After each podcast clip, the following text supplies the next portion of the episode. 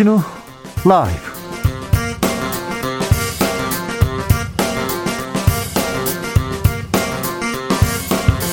(2021년 12월 3일) 금요일입니다 안녕하십니까 주진우입니다 정부가 방역 조치 강화 카드를 다시 꺼내들었습니다. 일상 회복은 잠시 미뤄두고 거리두기가 강화됩니다. 방역 패스가 일상화됩니다. 다음 주 월요일부터는 식당, 카페, 영화관 갈 때 방역 패스 필요합니다. 단 백화점, 마트는 제외됩니다. 3일째 코로나 확진자는 5천 명 내외인데요. 코로나 상황 주스에서 정리해드립니다. 이재명 후보 지지율은 상승세, 윤석열 후보 지지율은 하향세. 두 후보 지지율이 초접전입니다. 동률을 이뤘다는 조사도 나오고 있습니다. 윤석열 후보는 이준석 대표를 굉장히 만나고 싶다고 했지만 이준석 대표는 윤핵관이 검열한다면 만날 계획이 없다고 못 박았습니다. 이재명 후보는 조동현 교수 논란에 모든 책임은 내가 진다고 밝혔습니다. 후보들의 한마디 행동 하나하나에 지지율 춤을 춥니다. 지지율 어떻게 변화할까요? 정치연구소 영앤영에서 짚어보겠습니다. 2011년 12월이었습니다. 이명박 정부 시절 종합편성 채널 종편이 태어났습니다. TV조선 첫 방송 기억이 나는데요. 박근혜 후보 인터뷰였는데 형광등 100개를 켜놓은 듯한 아우라 이 자막 기억하십니까? 종편 10년이 됐습니다. 종편이 남긴 게 무엇일까요? 그리고 종편 탄생 후 뉴스는 어떻게 달라졌을까요? 정철은 미디어 오늘 기자와 짚어보겠습니다. 나비처럼 날아 벌처럼 쏜다. 여기는 주진우 라이브입니다.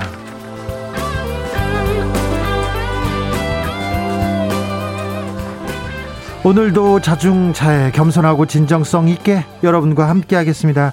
주진우 라이브 공개 방송 어느새 여러분을 만날 날이 20일 앞으로 다가왔습니다. 정부 방역 지침에 맞춰서 잘 준비하고 잘 대비하겠습니다. 곧 공개 방송 신청 마감하는데 아직 신청하지 못한 분들 서둘러 홈페이지에 가셔서 신청해야 됩니다. 지금 사람들이 많습니다. 주진우 라이브가 어떻게 만들어지는지 직접 만날 수 있는 기회입니다. 그리고 어, 다 아셨죠? 알고 계시죠?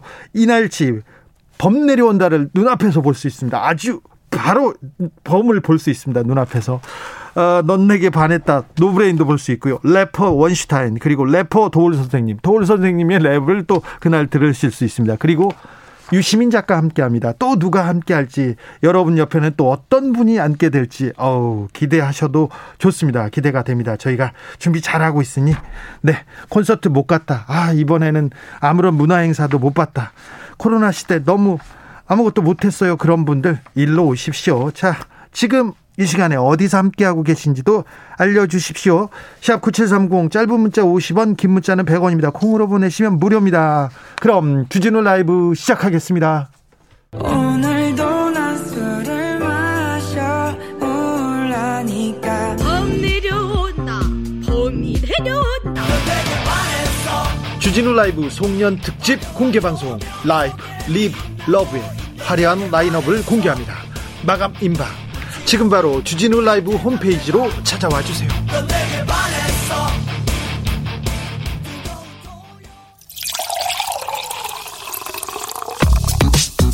진짜 중요한 뉴스만 쭉 뽑아냈습니다. 줄 라이브가 뽑은 오늘의 뉴스 주스. 정상근 기자 어서 오세요. 네, 안녕하십니까? 코로나 상황 어떻지요? 네, 오늘 코로나19 신규 확진자 수는 4,944명이 나왔습니다.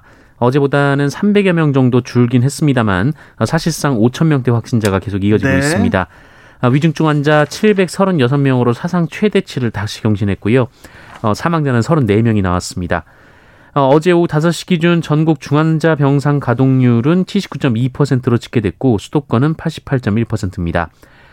어, 그리고 오미크론 확진자가 한 명 더 나왔습니다. 또 나왔어요. 네, 앞서 확진된 나이지리아에 다녀온 40대 부부의 10대 자녀입니다. 어, 이로써 국내에서 확인된 오미크론 확진자는 총 6명입니다. 아, 그리고 지인 가족이 예배에 참석한 이 미추홀구 교회에서 확진자가 나왔는데요. 어, 역시 오미크론이 의심이 되고 있습니다. 교회발 감염, 집, 집단 감염 걱정이 됩니다. 어, 주변 분들 그리고 교회 가신 분들 빨리빨리 검사 받으셔야 됩니다. 정부가 방역 수칙을 강화했습니다. 네, 정부는 다음 주부터 4주간 사적 모임 허용 인원을 수도권 최대 6인, 비수도권 8인으로 제한하기로 했습니다. 아, 현재까지는 수도권에서 최대 10인, 비수도권 최대 12인의 인원 제한이 적용 중이었습니다. 아, 그리고 방역 패스 적용을 전면 확대하기로 했습니다. 아, 기존에는 유흥시설, 노래방, 실내체육시설, 목욕탕, 경마 등 시설 등에만 적용이 됐었는데요. 앞으로는 마스크 착용이 어려운 식당이나 카페에도 적용되고요. 영화관, 공연장, 박물관, 어, 그리고 PC방과 학원 등에서도 방역 패스가 적용됩니다. 어, 다만 백신 미접종자도 식당이나 카페는 이용 빈도가 높기 때문에 혼자 이행을, 이, 용할 경우에는 방역 패스에 예외를 두고요. 어, 식당, 카페에서 사적 모임을 가질 때는 미접종자는 한 명까지만 허용하기로 했습니다. 만약 미접종자가 방역 패스 적용 시설을 이용하기 위해서는 48시간 내에 받은 음성 확인서를 계속 지니고 다녀야 합니다. 네, 기저 질환이 있어서 어, 못 맞았다 그런 분들은 음성 확인서를 지니고 있으면 됩니다. 네, 또 방역 패스 예외 연령을 어, 현행 18세 이하에서 11세 이하로 하향 조정했습니다만 어, 아직 많은 학생들이 백신을 맞지 않았기 때문에 8주간의 유예 기간을 거쳐 2022년 2월 1일부터 적용할 방침입니다. 아, 이충원님께서 퇴근길 전철 속에서 짬내서 카톡합니다. 오미크론 너무 무서워요. 제발 빨리 물러나길. 정부가 방역 수칙 강화했습니다. 조금 거리두기 해야 됩니다. 다음 주부터 사적 모임 허용 인원이 줄어듭니다. 그래서 이번 주말에 모여야겠다. 이번 주에 놀아야겠다. 그런 분들이 있습니다. 안 됩니다. 이번 주에 클럽 간다. 아, 그런 분들이 있어요. 안 됩니다. 아, 그러면 안 되는데. 네, 걱정인 사람들이 너무 많습니다. 이준석 대표 오늘은 어디 있습니까? 울산에 있습니다. 울산이요? 지금 네. 제주에서 그러면 울산 간 거네요? 네, 울산으로 갔다라는 얘기가 있는데요. 네. 어, 이준석 대표는 오늘 울산에서 김기현 원내대표를 만날 예정이라고 합니다. 이 울산이 김기현 원내대표의 지역구인데요. 그렇죠. 김기현 원내대표가 대표와 후보 간의 중재 역할을 할 것으로 보이고요. 어, 오늘 오전에 여의도 선거대책위원회 회의가 끝나고 바로 울산으로 내려갔다고 합니다. 언론을 통해서 이준석 대표, 윤석열 후보에 대한 불만 쏟아내고 있더라고요. 네, 이준석 대표는 어제 제주도에서 기자들과 만나서 그리고 어제 저녁 JTBC와의 인터뷰에서 자신의 불만을 고스란히 드러냈습니다. 예. 아, 이준석 대표는 후보가 선출된 이후 당무를 한 적이 없다라거나 아, 윤석열 후보가 어떠한 것도 상의한 것이 없다라고 했고요. 어, 더욱이 윤석열 후보 측 인사들, 어, 윤핵관, 그 윤석열 핵심 관계자라는 사람들이 어, 언론에 이준석 대표를 이간질하는 보도를 내고 있고 또 후보가 배석한 자리에서 이준석이 홍보비를 해먹으려고 한다라는 취지의 발언을 했다면서 인사 조치를 요구하기도 했습니다. 윤석열 후보는 이거 처음 듣는다는 내용이에요. 그래서 모른다는 반응 내놓고 있었어요. 네, 오늘 아침 선대위 회의 전에 기자들과 만난 윤석열 후보는 이준석 대표를 향해서 번뜩이는 아이디어를 갖고 있어 늘 감탄한다라면서 한껏 띄우는 발언을 네. 했는데요. 네.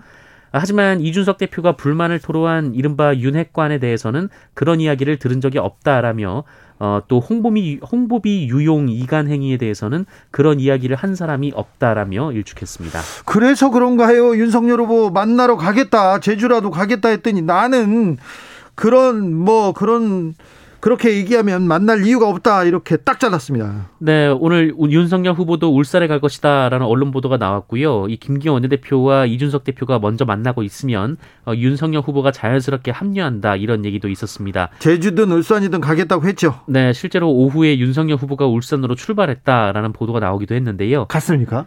어, 정확히 확인되지는 않습니다. 근데 이준석 대표가 오늘 그 윤석열 후보 측에서 의제를 사전에 조율해야지만 만날 수 있다라고 했다라고 주장했습니다. 어, 그러면서 굉장한 당혹감을 느낀다라고 했는데요. 어, 이준석 대표는 사전 검열을 해야 나올 수 있는지 강한 문제 의식이 있다라면서 어, 당 대표와 만나는 자리에 후보가 직접 나오지 못하고 핵심 관계자 검열을 거치려는 의도라면 절대 만날 계획이 없다라고 잘라 말했습니다. 만나고 싶다. 그냥은 안 된다. 이렇게 얘기하는데 사전 조율을 해서 만날 생각도 없다. 이렇게 얘기합니다. 당대표가 후보한테 불만을 들이, 드러내면서 잠적하고 기자회견하고 후보는 도대체 무슨 소린지 모르겠다고 하고 사상 초유의 일이 지금 길어지고 있습니다. 지금 이준석 대표는 윤핵관에 윤핵관에 해당되는 지역구를 무언에 항의하는 뜻으로 찾아다니는 것 같습니다. 8748님께서는 이렇게 이렇게 분석했는데요. 오늘 아, 울산에서 저녁을 같이 먹는다 이런 얘기도 나오는데 어찌 되는지 주말에 주말 사이에 이 어, 당 대표 가출 사건은 잘 정리되는 건지 진짜 만나기는 만나는 건지 지켜보시죠. 네. 지켜보시자고요. 민주당으로 가보겠습니다. 조동현 공동 상임 선거대책위원장이 사의를 표명했습니다. 네, 이 사생활 논란이 제기된 더불어민주당 조동현 상임 공동 선대위원장이 어제 당에 공식적으로, 공식적으로 사의를 표명한 것으로 전해졌습니다. 어, 이재명 후보 선대위의 1호 영입 인재로 영입된 지 사흘 만인데요. 예, 어제만 해도 이 사생활 논란에 꿈도 꿀 수 없는 것이냐라고 항변했던 조동현 위원장은 강용석 씨 등이 이 자녀의 이름 등 개인 정보까지 공개하자 어, 버틸 수 없었던 것으로 보입니다. 어, 송영길 민주당 대표는 조동현 위원장이 이 제발 아이들 가족들에 대한 공격을 멈춰줬으면 좋겠다라는 마음을 표시했다라고 밝혔습니다. 앞서 조동현 위원장은 자신의 SNS에 이 죄 없는 가족들은 그만 힘들게 해달라라면서 어, 그간 진심으로 감사했고 죄송하다 안녕히 계시라라는 글을 게재하고 연락이 두절됐었습니다. 어, 그래서 민주당이 경찰에 신고까지 했는데요. 어, 자택에 있는 것으로 확인이 됐습니다. 한편 민주당은 조동현 위원장이 사퇴 의사를 거듭 요청함에 따라 송영길 대표가 이를 수용했다라고 밝혔습니다. 어, 조동현 위원장은 인격 살인적 공격으로부터 아이들을 보호하기 위해서라도 사퇴를 해야겠다라는 입장이 확고했다라고 하는데요. 민주당은 안타깝지만 조동현 위원장의 뜻을 존중할 수밖에 없어 후보와 상의해 사직을 수용하기로 했다라고 밝혔습니다. 이재명 후보는 뭐라고 했습니까? 더불어민주당 이재명 후보는 모든 책임은 후보인 본인이 지겠다라고 밝혔습니다. 어, 이재명 후보는 안타깝고 마음이 무겁다라면서 어, 세상을 바꿔보겠다는 결단으로 함께 하려다가 본인과 가족들이 큰 상처를 받게 됐다라면서 어, 조동현 위원장과 가족들에게 미안하다라고 밝혔습니다. 10년 전 있었던 사생활 문제다. 정의당에서는 혼외자가 있으면 정치를 해서는 안 된단 말인가 이렇게 뭘 잘못했나 이런 얘기도 했습니다. 그런데 사퇴하는 별개로 어, 가로세로 연구소에 대한 법적 대응은 하겠다고 나섰죠? 네, 더불어민주당 선대위 법률지원단은 오늘 이 가로세로 연구소 법인 그리고 운영자 강용석, 김세희 씨를 공직선거법장 후보자 비방, 정보통신망법상 명예훼손 혐의로 서울중앙지검에 고발했습니다. 아, 고발장을 제출한 양태정 변호사는 공인이 되기 전에 사생활이고 이미 법적으로 책임을 졌다라면서 어, 어린 자녀는 실명, 생년월일, 모자이크 처리된 사진까지 공개돼서 정상적인 학교, 사회생활이 불가능해졌다라고 말했습니다. 어, 그러면서 이 드라마 지옥에 나오는 화살촉과 어, 가세연의 행동이 무엇이 다른지 의문이라고 비판했습니다. 어린 자녀는 무슨 잘못을 했습니까? 생년월일 사진까지 공개하다니요. 이건 도대체 납득할 수가 없습니다. 그리고 정치권에서 도덕성 도덕성 하는데 전 국회의원 강용석 변호사 그리고 지금 있는 현 현직에서 지금 어 지금 활동하고 있는 국회의원들이나 뭐 정치인들의 도덕성 얼마나 훌륭한지 참 이런 얘기를 도덕성 도덕성 얘기를 정치인들이 막 이렇게 입에 올릴 때 보면요. 참 웃겨요. 자기 동료. 그리고 자기 주변 사람도 좀 둘러보시지 아, 이 문제 정치인과 사생활 그리고 정치에 입문할 때 사생활 논란 이번 이 문제에 대해서는 좀 고민이 필요합니다. 무엇보다도 피해를 입어서는 안 되는데요. 사생활에 대해서 특히 어린 자녀를 이렇게 공격했던 이렇게 공개했던 것은 아 도저히 아 용서하기 힘든 부분인데 이거는 음, 법적으로 어떻게 되는 건지 잘 가렸으면 합니다. 손준성 검사에 대한 구속영장은 또 기각됐습니다. 네, 어제 구속 전 피의자 신문을 진행한 서울중앙지방법원은 이 고발사주 의혹의 핵심 피의자인 손준성 검사에 대해 이 피의자의 방어권 보장이 필요한 것으로 보인다라면서 공수처가 두 번째 청구한 영장을 기각했습니다. 네. 특히 법원은 구속의 사유와 필요성, 상당성에 대한 소명이 충분하지 않았다라고 설명해서 어, 수사를 진행 중인 공수처로서는 난감한 상황에 처했습니다. 어, 공수처는 첫 번째 구속영장 청구 당시 성명 불상으로 적었던 고발장 작성자 어, 그리고 전달자 부분을 이번에는 실명으로 채웠지만 또 구속에 실패했습니다. 고발장을 작성했습니다. 작성했는데 누가 했는지는 정확하게 드러나지 않습니다. 지금 검사들이 어, 어 이게 수사를 받고 있는 검사들이 수사에 협조하지 않고요. 그런데 아무튼 영장이 기각된 걸 보면 수사가 불충분했다. 이렇게 공수처의 수사가 조금 부족하다고 법원에서는 판단하고 있는 것 같습니다. 그래서 이 기소 고발 사주은 어떻게 됩니까? 김건희 씨는 어떻게 된답니까? 네, 이 김건희 씨 같은 경우에는 이 도이치모터스 주가 조작 관련돼서 의혹이 제기됐는데요. 어, 이 수사도 마무리 단계에 접어든 것으로 알려졌습니다. 이 몸통으로 꼽히는 권오수 도이치 회장, 도이치 모터스 회장의 신병을 확보한 서울중앙지검이 어, 곧 권오수 회장을 자본시장, 어, 자본시장법 위반 등의 혐의로 구속 기소할 방침인데요. 공소장에 김건희 씨 이름이 포함될지 여부가 주목이 되고 있습니다. 아, 만약에 포함되지 않는다면 김건희 씨도 불기소로 처리될 가능성이 높고 어, 검찰이 지금까지 김건희 씨를 한 차례도 소환하지 않았기 때문에 언론에서는 불기소 가능성을 높게 보고 있습니다. 언론에서는 그렇습니까? 검찰이 도이치모터스 주가 조작 의혹 사건과 관련해서 권오수 도이치모터스 회장을 3일 구속 기소했습니다. 김건희 씨에 대해서는 국민적 의혹이 있는 주요 인물이므로 어, 계속 수사를 진행 중이라고 검찰이 밝혔습니다. 아무튼 고발 사주 의혹, 의혹 그리고 도이치모터스 주가 조작 사건에 대해서는 수사가 진행되고는 있으나 음, 난관에 부딪혔다 이렇게 보시면 되겠습니다. 그리고 어떻게 수사가 진행되는지 지켜보시면 됩니다. 홍남기 경제부총리 아들이 병원에 입원했어요. 그런데 특혜 의혹 휩싸였습니다. 네, KBS는 어제 홍남기 부총리의 아들이 염증 질환으로 서울대병원 특실에 2박 3일 입원했다라고 보도했습니다. 어, 홍모 씨는 오른쪽 허벅지에 발열과 통증 때문에 응급실에 왔는데 응급실 1차 진료 결과 응급 상황은 아니다라는 진단이 나왔습니다.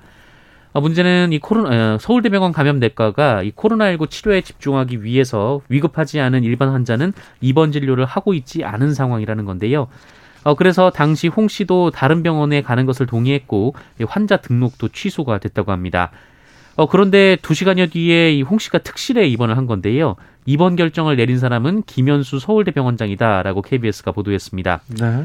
어, 그리고 기획재정부는 홍남기 부총리가 김현수 병원장에게 전화를 걸었다라고 밝혔습니다.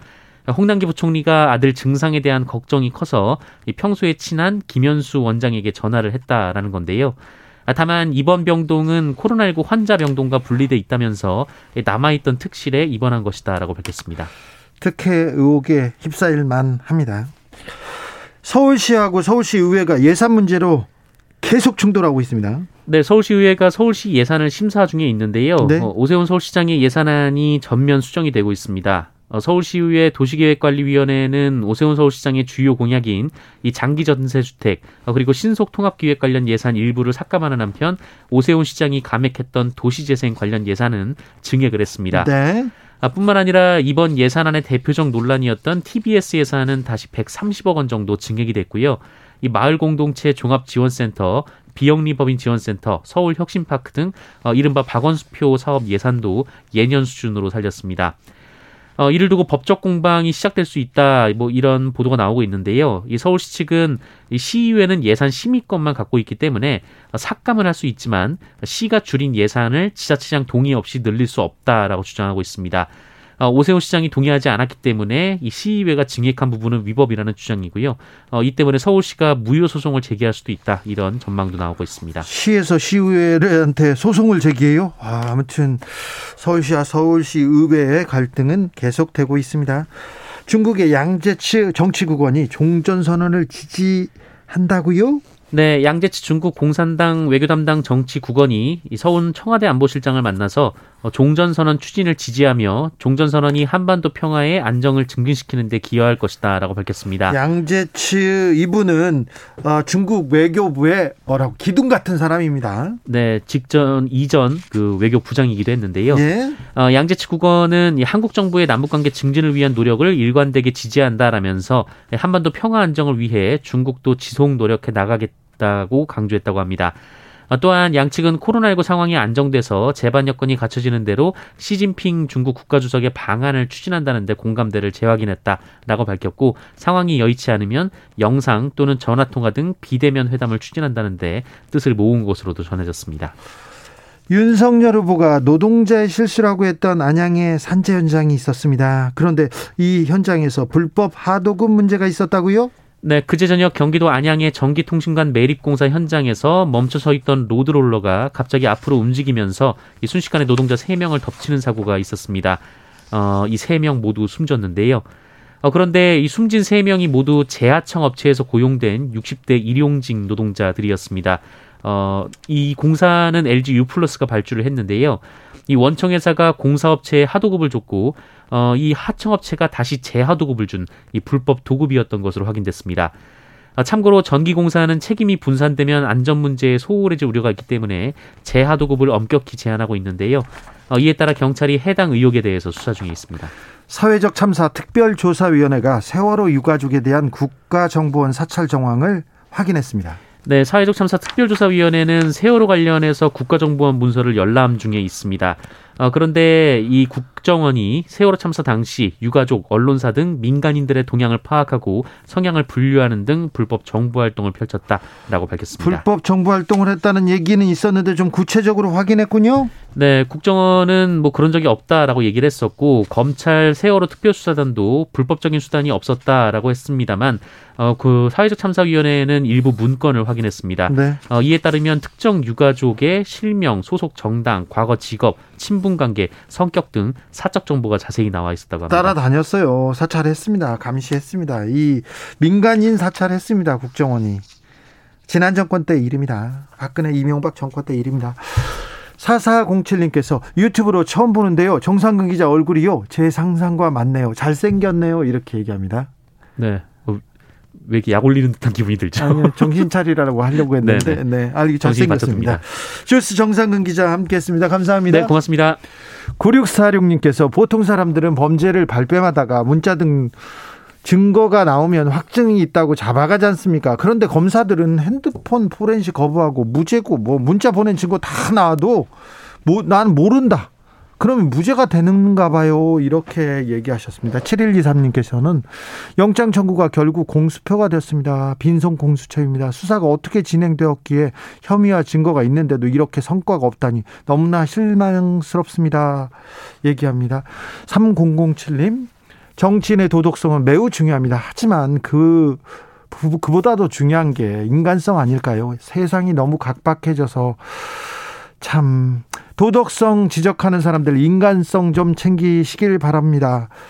인간성 챙기시는 게 중요합니다. 인간이 먼저 돼야죠. 정치인이 되기 전에. 그리고 도덕도 훌륭하지 않아요. 그리고 지금 어, 그 교수를 지적했던 강용석 변호사의 도덕성. 아이고 참 입에 담기 어려운 수준인데 누가 누구를 뭐라고 하는 건지 이 부분에 대해서는 조금 네, 논란의 여지는 있습니다. 네. 교통정보센터 다녀오겠습니다. 이현 씨.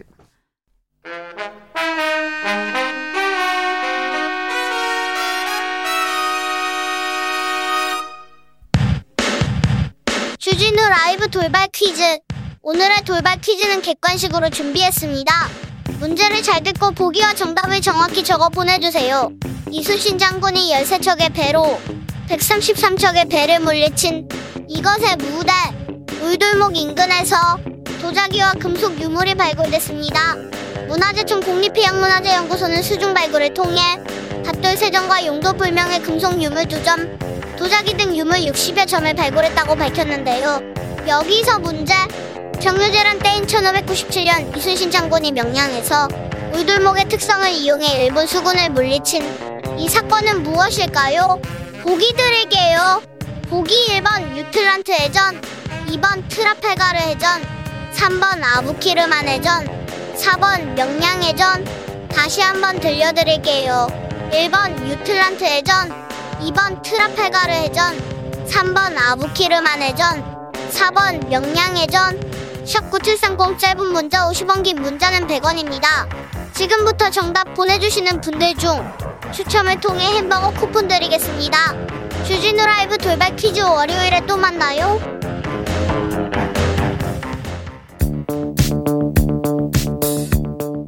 대한민국 정치의 새로운 100년을 준비한다. 21세기형 국회 싱크탱크 정치연구소 영앤영.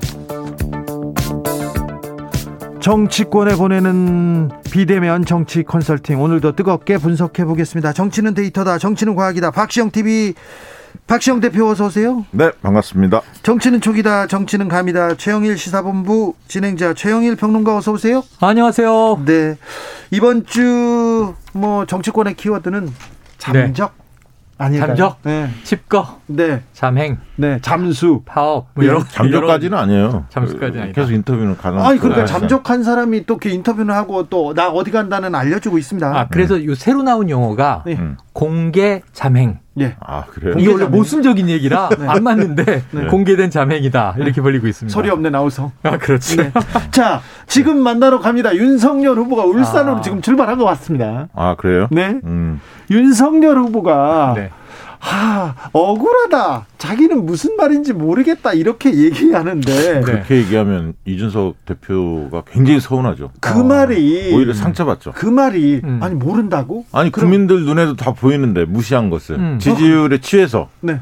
어. 아니, 근데 그게 윤 후보가 무시한 게 아니라 하더라도 네. 지금 윤핵관이라고 불리는 네. 윤 후보의 측근이 무시했다는 것이잖아요. 아, 저는 그것만 얘기하면 안 된다고 봐요. 아. 왜냐하면 이준석 대표 입장에서 봤을 때는 2030 대표성을 가지고 있지 않습니까? 음. 그런데 어, 청년본부 뭐 이런 거를 윤석열 후보가 본인이 자임했어요. 본부장 맡겠다, 네. 위원장 맡겠다, 위원, 위원장 맡겠다. 음. 근데 그럴 것 같으면 적어도 청년 문제와 관련해서는 이준석 대표가 상의하는 모습을 음. 띄었어야 하거든요. 음. 본인이 맡겠다 사전에 조율한다든가 아니면 네. 이준석 대표한테 그걸 맡을 용의가 있는지 물, 음. 물어본다든가 아니면 제3자의 좋은 후보가 있느냐, 좋은 사람이 있느냐 추천을 음. 좀 해달라. 뭐 이런 것들이 좀 협조가 하는데 전체적으로 흐름은 과거부터 서로 사이가 안 좋았는데 음.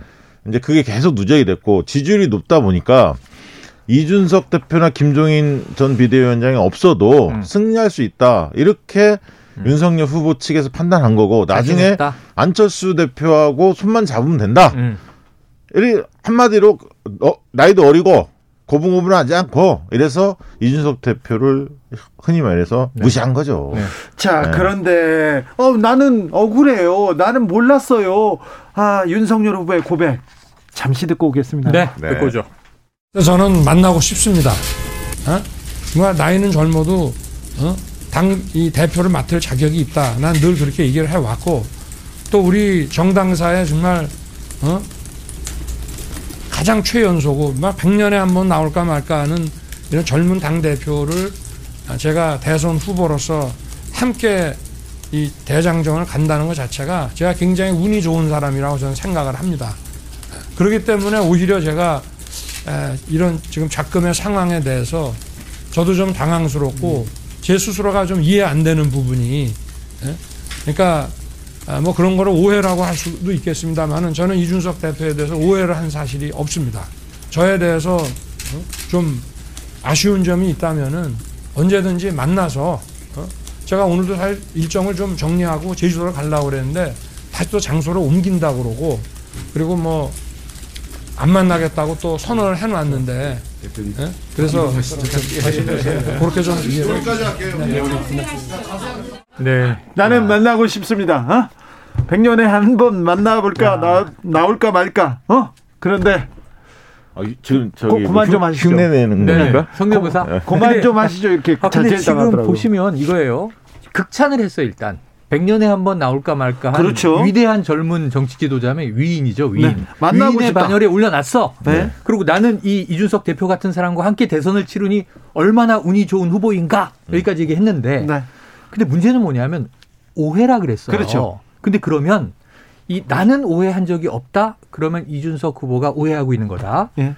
180도 입장이 달라요. 이준석 후보는 자, 난 그렇게 훌륭한 젊은인데 젊은 인재이고 리더이고 당 대표인데 모든 게 패싱됐다는 거예요. 지금까 어제부터 오늘 얘기하고 있는 게 모든 부분에서 배제됐다.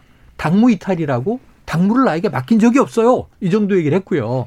그리고 심지어는 내가 홍보위를 해먹으려고 한다고 후보 앞에서 얘기한 인사가 있다고 얘기했는데 이거 완전히 부인했습니다. 나는 그런 얘기 들은 바 없다라고 했어요. 그러면 이준석 대표는 완전히 지금 오해와 착각 속에서 혼자가 화가 나 있었던 거야. 이윤 후보의 말을 믿는다면. 이 두 사람의 간극차가 너무 커서 만나면 네. 자, 그동안 이준석 후보가 던졌던 얘기를 하나씩 확인해야 될 거 아닙니까? 그렇죠. 그 핵심은 누구냐 하면 두 사람이 직접 소통한 적이 없었다는 거잖아요.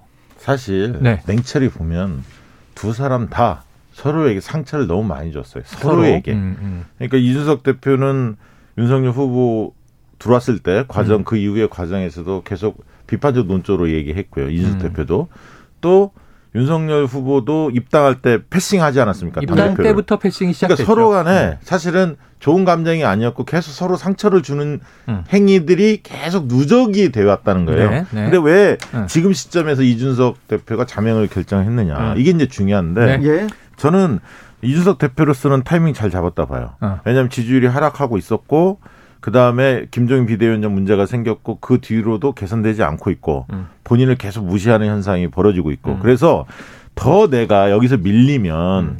어, 어떻게 보면 바보가 된다. 음. 그리고 청년들이 자기 기반인데 청년들이 벌써 동의하기 시작했고 이재명 후보 쪽에 관심이 많이 생겼거든요. 음. 그러면서 본인의 최대 기반이 이 청년층에서 잘못하면 자신까지 버림받을 수 있다. 왜 당당하게 대처하지 못하느냐? 오호. 이렇게 판단을 했을 거라고 저는 봅니다. 네. 그래서 이 문제가 음. 그렇게 쉽게 끝난 문제가 아니다. 서로 간에 할 네. 얘기가 있는 거예요. 상대의 예. 서운한 마음이 아하. 이게 누적이 된 거지. 네. 최근의 일만 가지고 벌어진 것이 아니다. 오늘 저녁에 만난다고 해서 시원하게 이게 정리되는 게 아니라 이거 이거 정리 안 되면 큰일 나는 게 윤 후보가 지금 가장 급해요. 왜냐하면 지금 내년 대선에서 국민의 심판을 받는 건 윤 후보잖아요. 내가 당선이 되느냐, 낙선을 하느냐 이 판단을 받아야 되는 이제 시험대에 올라 있는 어찌 보면 링에 오른 선수 플레이어는 윤 후보다. 근데 이준석 대표는 자기 정치를 하는 거죠. 맞아요. 동의되는데 지금 저는 이준석 대표도 명분이 없으면 지금 이게 일종의 해당 행위 혹은 이 선거에 지금 죄를 뿌리는 행위가 자당 내의 지지층에서 심판받을 위험이 매우 커요. 지금 자당 내에서 네. 이준석 때문에 며칠을 까먹었다. 이준석 배신자다. 때문에 몇 퍼센트를 네. 까먹었다. 그 비난이 일고 있어요. 근데 그 명분이 있어야 되니까 네. 이준석 대표의 명분은 뭐냐 하면 저는 딱 하나예요. 리틀 김종인인데 김종인, 김종인. 총괄 선대위원장이 있어야 이길 수 있다고 믿었는데 잘라냈죠. 윤석열 측근이 잘라냈다고 믿는 거죠. 이준석 대표는 어 그럼 힘이 없어졌네. 그러면 그 다음에 문제는 뭐냐면 보니까 지금 꾸려지는 선대위의 선거 전략이 네. 이준석 후보의 정치 이준석 대표의 정치적 판단으로는 이길 수 없는 선거 전략을 짜고 있는 거예요. 그러니까 그거 지금 선회하지 않으면 안 된다. 이게 윤석열 후보가 김종인 전 위원장과 마지막에 만찬 회동 하잖아요. 한 시간 반 만나는데 김종인 위원장이 먼저 나와서 이런 얘기를 해요. 자, 선대위 출발 전에 잡음이 날 수 있는 상황을 다 정리하고 준비를 완전히 갖춘 후에 출범해야지 지금 이런 식으로 가는 거 아니다. 그때 김병준 위원장 들어와요. 김한길 위원장 들어와요. 그 이후에 이수정 교수 들어와요. 이렇게 간단 말이에요. 김종인 위원장의 의견과 반대로 가고 있었던 거예요. 근데 지금 이준석 대표의 의견은 김종인 전 위원장과 같아요. 자, 선대위 지금 이 전략으로 안 된다잖아요. 그러니까 이제 음. 결단을 내려야 하는 거예요. 그러니까 음. 윤석열 후보의 입장에서는 어, 일사불란한 체계를 가져가고 음. 예, 이러면 이준석, 홍준표 이런 분들이 협조적이지는 않잖아요. 아, 윤석열 후보 측에서 볼 때는 난, 그러면 지금 지지율은 딱 붙었지만 음. 안철수 후보하고 손잡고 가면 된다 이렇게 판단할 수도 있어요. 음. 왜냐하면 음. 이준석 대표는 전 대표는 안철수 후보하고는 대표하고는 굉장히 앙숙이거든요. 음. 사이가 안 좋아. 네. 김종인 전 비대위원장도 마찬가지고. 근데 네. 김종인 비대위원장을 다시 모셔올 수 있다? 없어요. 어, 왜냐하면 없어요. 음. 홍준표 대표가 전 대표가 노골적으로 얘기를 했어요. 네. 김종인 전 비대위원장 오면 나하고 뭐 같이 할 생각 하지 마라. 네. 이런 어젯밤이죠, 뉘앙스 네, 분명히 밝혔거든요. 그러니까 선택을 해야지 모든 사람을 끌어들이기는 불가능한 구조예요. 네, 이미 네. 국민의힘 구조가. 음. 그러면 안철수하고 단일한 흐름을 가지고 본인들 지지하는 세력을 중심으로 특히 구구 세력이나 굉장히 강경 보수층들은 어 김종인이나 이준석 대표에 대해서 별로 안 좋아해요. 음. 윤석열하고 손잡기만 바라고 있어요. 네, 사실 아니 네. 윤석열이 아니라 안철수, 안철수 대표하고. 음. 그렇기 때문에 그 자기의 핵심 지지 세력의 어떤 그런 요구도 있기 때문에 음. 쉽지 않다. 그러나 어떤 형태로 봉합은 될 가능성은 있지만 음. 과연 혼신의 힘을 다해서 신명나게 네. 이준석 대표가 일을 할 거냐 저는 그렇게 보여지지는 않습니다. 오늘 저녁은 먹겠지만 월요일 날 선대위 출범식에 두 사람이 안 아. 나타날 가능성이 이준석 대표가 안 나타날 가능성도 남아 있다. 아니 그 선제적으로 뭔가 다 정리하라는 거 아닙니까 지금? 네, 네. 그래 오늘 만나더라도 그러니까 안 이루어질 거라고 지금 박 대표가 보는 거에 저도 동의하는 게 자, 제가 말씀드린 건 이준석 대표의 명분도 있다. 김종인 전 위원장 사실 뭐 방은 비워놨다고 하고 아직도 모시려고 한다고 하지만 내부 분위기는 잘라내고 지금 가는 거죠. 개문 발차하고 1km 달려놓고 어 뛰어와서 이 문은 열려 있으니까 올라타세요. 그럼 올라오겠습니까 지금 김정인 전 대표가? 지금 이준석 대표도 본인이 집을 나간 형국이 됐지만 똑같은 이제 궤도로 가는 건데 그럼 개문발차 있어요. 막 가요. 이준석 대표도 타세요. 김정인 위원장 타세요. 근데 우리는 우리 길로 가고 있어요. 막 달려. 못 타요 이분들은. 그냥 따라가는 모양새야. 근데 반대를 할 것인가? 아니면 적진으로 넘어갈 것인가? 쉽지 않단 말이에요. 자 그러면 지금 윤 후보 중심 체제로 현재 선대위가 그냥 갑니다. 여기서 지금 이제 굳이 원탑을 꼽는다면 선대위 차원에서 이제 김병준 위원장 정도가 되겠죠. 그리고 이제 외곽에는 이제 김한길 이제 위원장이 있는 거죠. 그리고 이렇게 가면 6일 날 월요일이에요. 제가 오늘 김병준 그 위원장 인터뷰를 했는데 자, 선거 전략 뭡니까? 선대위 어떻게 짭니까? 지금 이번 주말에 다 끝내야 되잖아요. 이틀 동안 토일. 그럼 지금 이준석, 이 뭐 김종인 바라봐 줄 시간이 없어요. 내부가 네. 급해요. 그래서 제가 보기에는 결국은 떨어져 나가는데 그 선거 전략이 국민들에게 어필할 수 있을까 쉽지 않아 보인다. 남정호님께서 계속 나니까. 네, 남정호님께서 왜 군대 보면요 새로 부임한 소위가 원사한테 반말하잖아요. 아. 그 농담 같은 상황 있지 않습니까? 지금 나죠. 상황이 그런 것 같습니다. 네. 정치 경력이 긴당 대표와 정치 쪽 모태선 후보의 상황입니다. 최우성님께서 저는 울산 시민인데 어디 가면 만나볼 수 있습니까? 만나볼 수 있는 궁금하네요. 가보려고요. 네. 가서 같이 밥은 못 먹어요. 아, 그뭐 드실 수도 있습니다. 공업탑. 이, 네. 6일님께서 두 분이 지금 줄 땡기는 것이 너무 땡땡한데요. 이러다가 음. 터지면 두 분이 동시에 딱 나가 떨어질. 텐데 7617님 오늘 포털의 속보로요 윤 후보랑 이 대표 만난다 그리고 이 대표 윤 후보 절대 안 만난다고 같이 뜨고 있더라고요. 아, 그래요, 그래요. 이런 코미디가 따로 없네요. 얘기합니다. 갈등이 극적으로 봉합되면 음.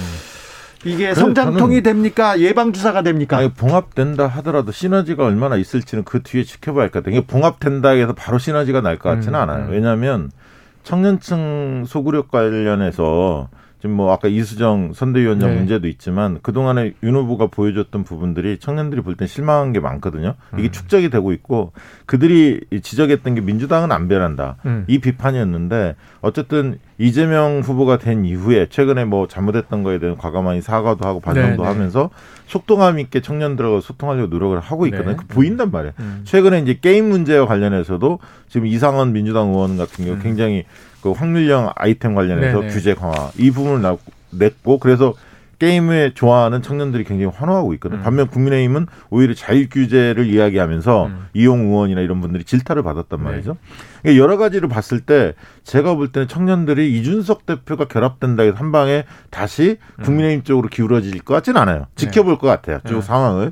그래서 어, 지지율에 이준석 대표가 바로 결합한다 해서 뭐 지지율이 크게 출렁거릴 가능성은 음. 별로 없어 보인다. 이렇게 봅니다. 네, 민주당으로 가보겠습니까? 네. 민주당은 사과하고 반성합니다. 분명 변화하는 민주당. 이재명의 민주당은 좀 다른 거는 같은데요. 음. 순항만 하기는 하고 있는 걸까요? 조동현 교수 문제가 있었고요. 조국 사과 얘기도 있었습니다. 음. 이재명 후보가 조국 전 장관 얘기에 대해서 고개를 숙였는데 뭐라고 했는지 잠시 듣고 오겠습니다. 네. 국민들께 공정성에 대한 기대를 훼손하고 또 실망시켜드리고 아프게 한 점은 어, 변명의 여지가 없는 잘못입니다. 제가 할 수 있는 범위 내에서는 아주 낮은 자세로 진지하게 사과드립니다. 자, 민주당은 어떻게 가고 있습니까? 음. 민주당도 사실 고민거리가 많이 많죠? 있죠. 네. 많이 있는데 이제 국민의힘에 비해서는 그렇죠. 조금 최근에는 어쨌든 좀 질서정연하게 가는 느낌이죠. 영입 인사 논란이 네. 좀 있었습니다만 어쨌든 이제 조국 장관 관련해서 상당히 이제 민감한 부분이죠. 그러니까 민주당 지지층을 그 분석을 해보면 한 70% 정도 많으면 한 80%는 조 장관에 대한 애정이 굉장히 강해요. 예. 그러니까 멸문지화 당했던 것이 이 검찰의 무리한 수사 물론 이제 티끌은 있었지만 흠은 있었지만 그것을 음, 음. 저렇게까지 할 일이냐라는 불만들이 있습니다. 네네. 그러나 20, 30%도 어, 조국 전 장관이 어쨌든 위치가 있었기 때문에 저런 문제에 대해서는 겸허하게 사과하는 게 맞다. 음. 이렇게 생각 가진 소수의 민주당 지지층이 분명히 있는 것 또한 사실이에요. 음. 그런데 이제 후보의 입장에서는 이재명 후보 입장에 굉장히 곤혹스러운 부분이죠. 이 음. 부분이. 어쨌든 이후의 본선 과정에서 계속 대두될 수밖에 없는 상황이기 때문에 선제적으로 좀 끊고 가자. 음. 이렇게 좀 판단하시는 것 같아요. 정무적으로는. 어쨌든 그게 중도층한테 일부 먹히는 부분이 있지만 또 음. 한편으로는 어, 추미애 장관을 지지했던 네, 네. 이 적극적인 어떤 개혁 성향의 표, 음. 이분들이 사실은 SNS 굉장히 활동력이 강하거든요. 그렇죠. 이분들 같은 경우는 좀, 어, 굉장히 좀 사기가 떨어졌고, 음. 주춤하는 그런 느낌도 있습니다. 어, 그런데 최근에 이제 흥미로웠던 건 뭐냐 면 오늘 갤럽 조사가 발표가 됐는데 네. 두 후보가 거의 딱 붙어 있지 않습니까? 그렇죠. 동률이었는데 중요한 건 뭐였냐면 음. 교차 분석을 보니까 정치적 견해를 주변에 적극적으로 밝힌다는 층 음. 그 층에서 반응이 어떤지를 저는 유심히 봤어요. 이게 음. 되게 중요한데 음. 그 동안에 그런 층에서 주로 보수 쪽에서 이 흔히 말하는 밑바닥 여론을 음. 주도를 했었습니다. 음. 근데 오늘 데이터에서는 정치적 견해를 주변에 밝힌다는 층에서 이재명 후보가 소폭 위에 있었어요. 네, 그 네. 얘기는 어, 국민의힘 최, 최근에 윤석열 후보가 보인 부분에 대한 실망감이 커져서 음. 좀 입을 닫고 있다. 좀 할 말이 없기 때문에 음. 이런 느낌이 들고 이재명 후보 지지층은 네. 조금 사기가 올랐다 이렇게 좀 보여지는 이번 주가 확실한 변화는 있습니다. 이번 주가 그런 흐름인데 네. 지금 보시면은 조국 전 장관 일가 문제에 대한 지금 이재명 후보의 발언은 그렇게 흘러갈 수밖에 없어요. 지금 이걸 안 했으면 추미애 전 장관이 강하게 비판했죠. 인간 존엄에 대한 무시 아니냐. 그러면서 어떻게 그런 얘기를 할 수 있느냐.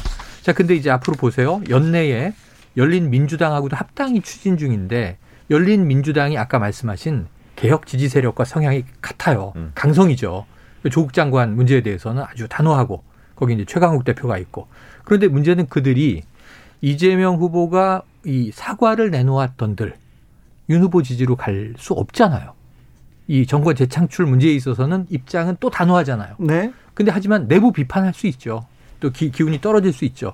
근데 문제는 뭐냐면 현재 이 박스권이라고 계속 비판받는 30%대에서 확장되지 않는 이재명 후보 입장을 보면 외연으로 확대해야 되는 거고 내부는 지금 다 결속돼 있는 거예요. 여기서 혹시 이탈이 있을지는 이제 문제 소지로 두더라도 그럼 밖으로 외연으로 가야 되는데 결국은 이 조국 전 장관 문제는 본선에 들어가면 야권에서 제기할 문제예요. 어차피 네. 기다리고 있다가 네. 이게 안 나오는 문제가 아니에요. 얘기 안 하고 덮고 갈 수 있는 게 아니라 1월이든 2월이든 터집니다. 근데 이제 최근에 검찰의 수사나 이런 걸 보면 음. 어, 검찰 출신의 예를 들면 법조인들 네. 이런 부분들은 거의 지금 뭐 어, 영장이 기각되거나 되게 일련의 그런 모습들을 계속 보지 않습니까? 오늘 국민들이 보고 그렇죠. 있습니다. 네. 그래서 검찰 개혁의 문제는 여전히 중요한 화두고 음. 이 부분에 대한 이재명 후보가 어느 시점에 음. 그 부분에 대한 명확한 대한. 명확한 분명한 네. 입장을 좀 내는 것이 음. 지금 이제 조국 장관에 대한 애정을 가지고 있는 층들이 네. 어좀 고개를 갸우뚱거리고 있는데 네. 그런 부분에 대한 좀 보완을 해줄 아. 그런 필요는 있어 보입니다. 그렇죠. 앞으로 그건 제가 보기에는 이제 두 후보가 TV 토론을 비롯해서 면대면으로 맞짱 토론 벌일 일이 많으니까 검찰총장 출신의 윤석열 후보를 앞에 놓고 이재명 후보가 이제 검찰 개혁에 대해서는 근데 공교롭게 이번에 윤석열 후보의 선대위는 전부 다 검찰 출신이야 대부분. 아니 한 명 제외예요. 그러니까 대부분 주호영 의원만 판사 출신이에요. 나머지 다 검사 나머지 출신이야. 다 검사 출신이에요. 이게 뭐야 이게 도대체? 어찌, 원래 검사 출신이 그 국민의힘 쪽에는 많았고요. 많았어요. 아니 저 같으면 본인이 검찰 공화국이냐 뭐 이런 어떤 네네네. 의구심이 있기 때문에 네. 오히려 다양한 사람들을 과학기술자도 넣고 어, 구성하는 게 더 문화예술인도 넣고 어. 그게 빼고 뺀 게 그 정도랍니다. 네, 자 민주당에서 조동현 공동 상임 네. 선대위원장을 영입했는데 음. 사의를 표했습니다. 이 문제는 어떻게 지지율에 반응할까요? 아, 저는 이게 이 지지율에는 별 큰 타격은 없는데 가면 출렁하는 이제 무르위로 넘어가죠. 근데 제가 제일 안타까운 건 뭐냐면 정치가 개개인 시민들의 삶을 고양시켜주고 행복 추구권을 밀어주기 위해서 존재하는 거예요. 우리 사회에서. 그런데 정치에 정치를 돕겠다고 오히려 들어간 시민이 너덜너덜하게 파괴돼서 쫓겨나요. 일단 정치권에 네. 발을 내디르면 상대방의 집중 공격을 받아야 됩니다. 아니, 전 이런 얘기를 좀 드리고 싶어요. 우리 사회와 뭐 서구 사회는 다르지만 제가 이제 재밌게 보는 게 프랑스의 역대 대통령이 말이에요. 미테랑 대통령. 혼외자가 있었고 이 여성 기자분이 혼외 관계가 있었어요. 그 부인은 그거 그냥 모르쇠 하고 장례식에 다 왔어요. 그리고 이제 사르코지 대통령 이 유명한 이제 여자 가수 부인이 있었는데 또 거기서도 이제 외도 문제가 터져. 아이, 거기... 올랑드 대통령은 동거녀가 엘리자국에 들어와서 영부인으로 인정할까 말까 국민들이 논박하는 사이에 또 다른 여배우와 사귀어요. 근데 자, 이게 네, 지지율에 영향을 안 미치고 그건 프랑스고 정책으로 결정을 하고 이거 언론이 까잖아요. 네. 그럼 프랑스 시민들이 언론이 잘못했네. 아니 그 이분은 공직에 어. 나서는 정치인도 아니에요. 사생활 문제를 왜 저렇게 공개하지? 정책만 비판하면 되지. 이 프랑스 얘기인데 미국은 또 다른데 음. 우리나라는 좀 엄격주의로 가고 있는데 문제는 선출직이거나 혹은 청문회를 거쳐야 되는 임명직은 네. 저는 이 검증 다 통과해야 된다고 생각해요. 그런데 이제 박근혜 정부 초기에 제가 좀 놀랐던 게 검찰총장이 국가기관 대선 개입을 수사하니까 검찰총장의 혼외자 문제로 찍어냅니다. 최동욱. 네, 네 최동욱 검찰총장 때. 이건 좀 굉장히 부적절했다고 생각을 하는데 그러면은 이게 내년 3월 9일까지 한시적으로 활동하는 곳에 시민, 일반인, 전문가 선대위원장을 불렀을 때 이 사람을 무슨 자격으로 난도질을 하는데 제가 놀란 건 자녀들의 얼굴과 이름을 공개해도 되는 거예요. 아니 그리고 그런 문제에 대해서 네. 전혀 자유롭지 못하는 강영석 씨가 네. 그렇게 한다는 것 자체가 코미디 아닙니까? 어, 아니 본인이 그래서 그동안 어떻게 해왔는데 음. 그 문제에서 자유로운 분입니까 그분이? 아, 그래서 오늘 제가 이제 들은 이야기는 방송에서 들은 이야기는 본인의 문제가 자 나만 문제 있는 게 아니라 세상 사람들이 마치 다 문제가 있다. 다 파면 다 나와. 이런 식으로 이제 판다는 건데 어찌 보면 이거 뭐 해석의 여지가 있습니다만 그런데 문제는 그 권리가 어디 있냐고요. 그렇죠. 타인의 그, 사생활을 파헤칠 권리가. 그리고 유력 일간지 우리나라의 대표적인 일간지의 그 사주들 관련해서 문제 굉장히 많아요. 근데 그런 문제에 대해 도도합니까? 그 문제뿐 아니라 총수 보세요. 사면 받고 나오면요. 그냥 공개적으로 이혼 중이잖아요. 지금 그 상중에 물어보잖아요. 고인과는 어떤 인연으로 오셨습니까? 네. 기자는 그 관계도 몰라서 물어보는 일도 벌어졌는데 문제는 뭐 그분들이 경영직에서 물어 물러나나요? 공직에서 뭐 물러나나요? 이제? 아무튼 사생활을 넘어서 아이들까지 이렇게 공개하는 거는 이건 아, 인격 살인이죠. 네, 아, 그래서 저는 사퇴 여부는 개인의 판단 문제라고 네. 보고 그것을 또 이제 수용하느냐 마느냐는 당 조직의 판단 문제라고 아니, 그러니까 그런 부분에서 민주당이 뭐 예를 들면 검증을 철저히 못했다 이런 부분들은 충분히 짚고 넘어갈 문제지만 맞습니다. 맞습니다. 아이들 뭐 신상을 털고 막 이런 부분들을 공당에서 뭔가 자료를 누, 뭐 특정 유튜브 쪽에 전달한다는 뉘앙스도 네. 좀 나오고 있고 네. 여러 얘기들이 좀 나오고 있거든요. 그렇죠. 참 후진적인 행태가 아닌가 그런 생각이 듭니다. 정의당에서는 민주당을 또 비판하기도 합니다. 혼외자 있으면 정치하면 안 되냐? 그럼 그리고 조동현 교수가 뭘 잘못했냐 음. 하면서 민주당이 왜 그렇게 대응하느냐? 이 사생활을 보호해 줘야지 이렇게 네. 얘기하기도 아, 그러니까 합니다. 저는 이제 민주당의 입장이 아까 조국 전 장관 이 상황에 대해서 이재명 후보가 사과할 수밖에 없는 건 전 법적인 문제보다는 국민 정서라고 생각을 해요. 그렇죠. 내로남불이라는 음. 이네 글자가 너무 무서운 거야. 음. 후보 입장에서는. 근데 이번 문제에 있어서도 민주당은 사실 법적 문제가 없어요. 간통죄가 폐지됐어, 심지어. 그러면서 이 간통죄 폐지 때 헌재가 무슨 얘기를 하냐면 세계적 트렌드는 개인의 은밀한 사생활에 국가 권력이 개입하지 않는 것이다. 그래서 이, 이 법은 없앤다. 이렇게 얘기를 해요. 근데 이런 10년 전에 어떤 가정사가 있었단 말이에요. 음. 그걸 지금 파헤쳐서 현재 이 사람은 이런 직을 수행할 수 있는지 없는지를 누가 재단할 수 있느냐 없다고 봐요. 이 어떤 법적인 문제는 없어 현재. 장영석 씨가 재단하겠다고 하는 거 아닙니까? 문제는 윤리적인 문제에 맡기는 거지. 윤리와 도덕의 문제는요. 우리가 아침 드라마를 보고 욕하면서 드라마를 막장 드라마를 보듯이 현실의 문제를 도마에 올려놓고 그렇게 재단을 하는 거예요. 아니 그리고 들어보니까 그분이 상처를 상당히 많이 받았더라고요. 음, 살아오면서. 살아오면서 음. 시댁과 관련해서 음. 그런 얘기도 많이 나오는 거 아닙니까 지금? 네. 보면. 그러니까 그것을 무엇이 옳고 그르다는 걸 우린 몰라. 겪지 않았잖아요. 네. 나빴을 수도 있고 그럴 수밖에 없었을 수도 있는데 그걸 지금 우리가 해석하고 앉아서 대선을 바라보고 선대위원장제에 온 사람에 대해서 가정사를 파헤치는 것이 온당하냐. 아니 그리고 참 네. 웃긴 것은 왜 김건희 씨 얘기 나오면 여성단체에서 배우자들 사생활 그 건드리지 마야 뭐 이런 식의 입장을 내는데 맞아요. 왜 이런 케이스에서는 선택적으로 침묵하는 아, 겁니까? 그것도 좀 그렇습니다. 김정훈님께서 그럼 김건희 씨는 공직자도 아닌데 이분 사생활은 왜 이렇게 터는 겁니까? 이렇게 얘기합니다. 네, 아, 이분 사생활이 털린 게 어느 정도냐면 이 인터뷰가 나왔고 본인이 얘기한 그리고 이제 뭐 공개된 유튜버가 하나 있었죠 비슷하게 그 벽화가 나왔는데 이 벽화를 지우면서 민주당이 그때 뭐라 그랬는지 아세요? 적절하지 않은 벽화다. 왜냐하면 개인의 이름이 언급돼 있고 직업이 언급돼 있었단 말이에요. 그거 다 지웠어요 지금 문제가 논란이. 그 민주당은 거기에 동조한 적이 없어요. 그렇죠. 당시에 귤리 문제에 대해서. 네. 그리고 지금 민주당이 아니, 귤리 공격하고 그 문제를? 얘기하는 게 네. 아니라 지금 도이치몬터스 주가 조작하고 코바나 컨텐츠 왜 수사가 이루어지지 않느냐. 문제. 그렇죠. 그리고 지금 양평 땅 관련해서도 그렇죠. 김건희 씨 개입됐다는 의혹들이 나오고 있잖아요. 음. 그런 걸 이야기하는 거죠. 음. 검찰 수사가 제대로 지금 어 뭔가 속도가 안 붙어 있는 거 네, 아닙니까? 이게 오히려 눈치 보는 거 아니냐 윤석열 장에서 그럼 윤석열 후보도 내외가 나오셔서 같이 뭐 이제 유세를 하든지 하시 하시면 국민의 평가가 나올 것이다 이렇게 보는 건데 네. 지금 이제 그것도 아직 나오지는 않고 있죠. 언제 김건희 씨는 또 등장할까요? 정치연구소 영앤영 최영일 박시영 두 분 오늘 감사했습니다. 고맙습니다. 고맙습니다. 여성단체한테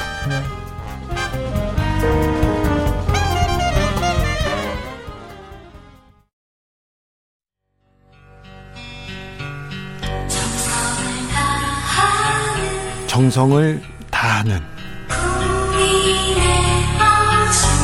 국민의 방송. KBS 주진우 라이브. 그냥 그렇다고요. 주진우 라이브 2부 시작했습니다. 지역에 따라 2부부터 들으시는 분들 계시죠? 지금 막 라디오를 켜신 분들 잘 오셨습니다. 어서 오십시오. 못 들은 1부는 방송 끝나고 유튜브에서 주진우 라이브 검색하시면 들으실 수 있습니다. 라디오 정보센터 다녀오겠습니다. 조진주 씨.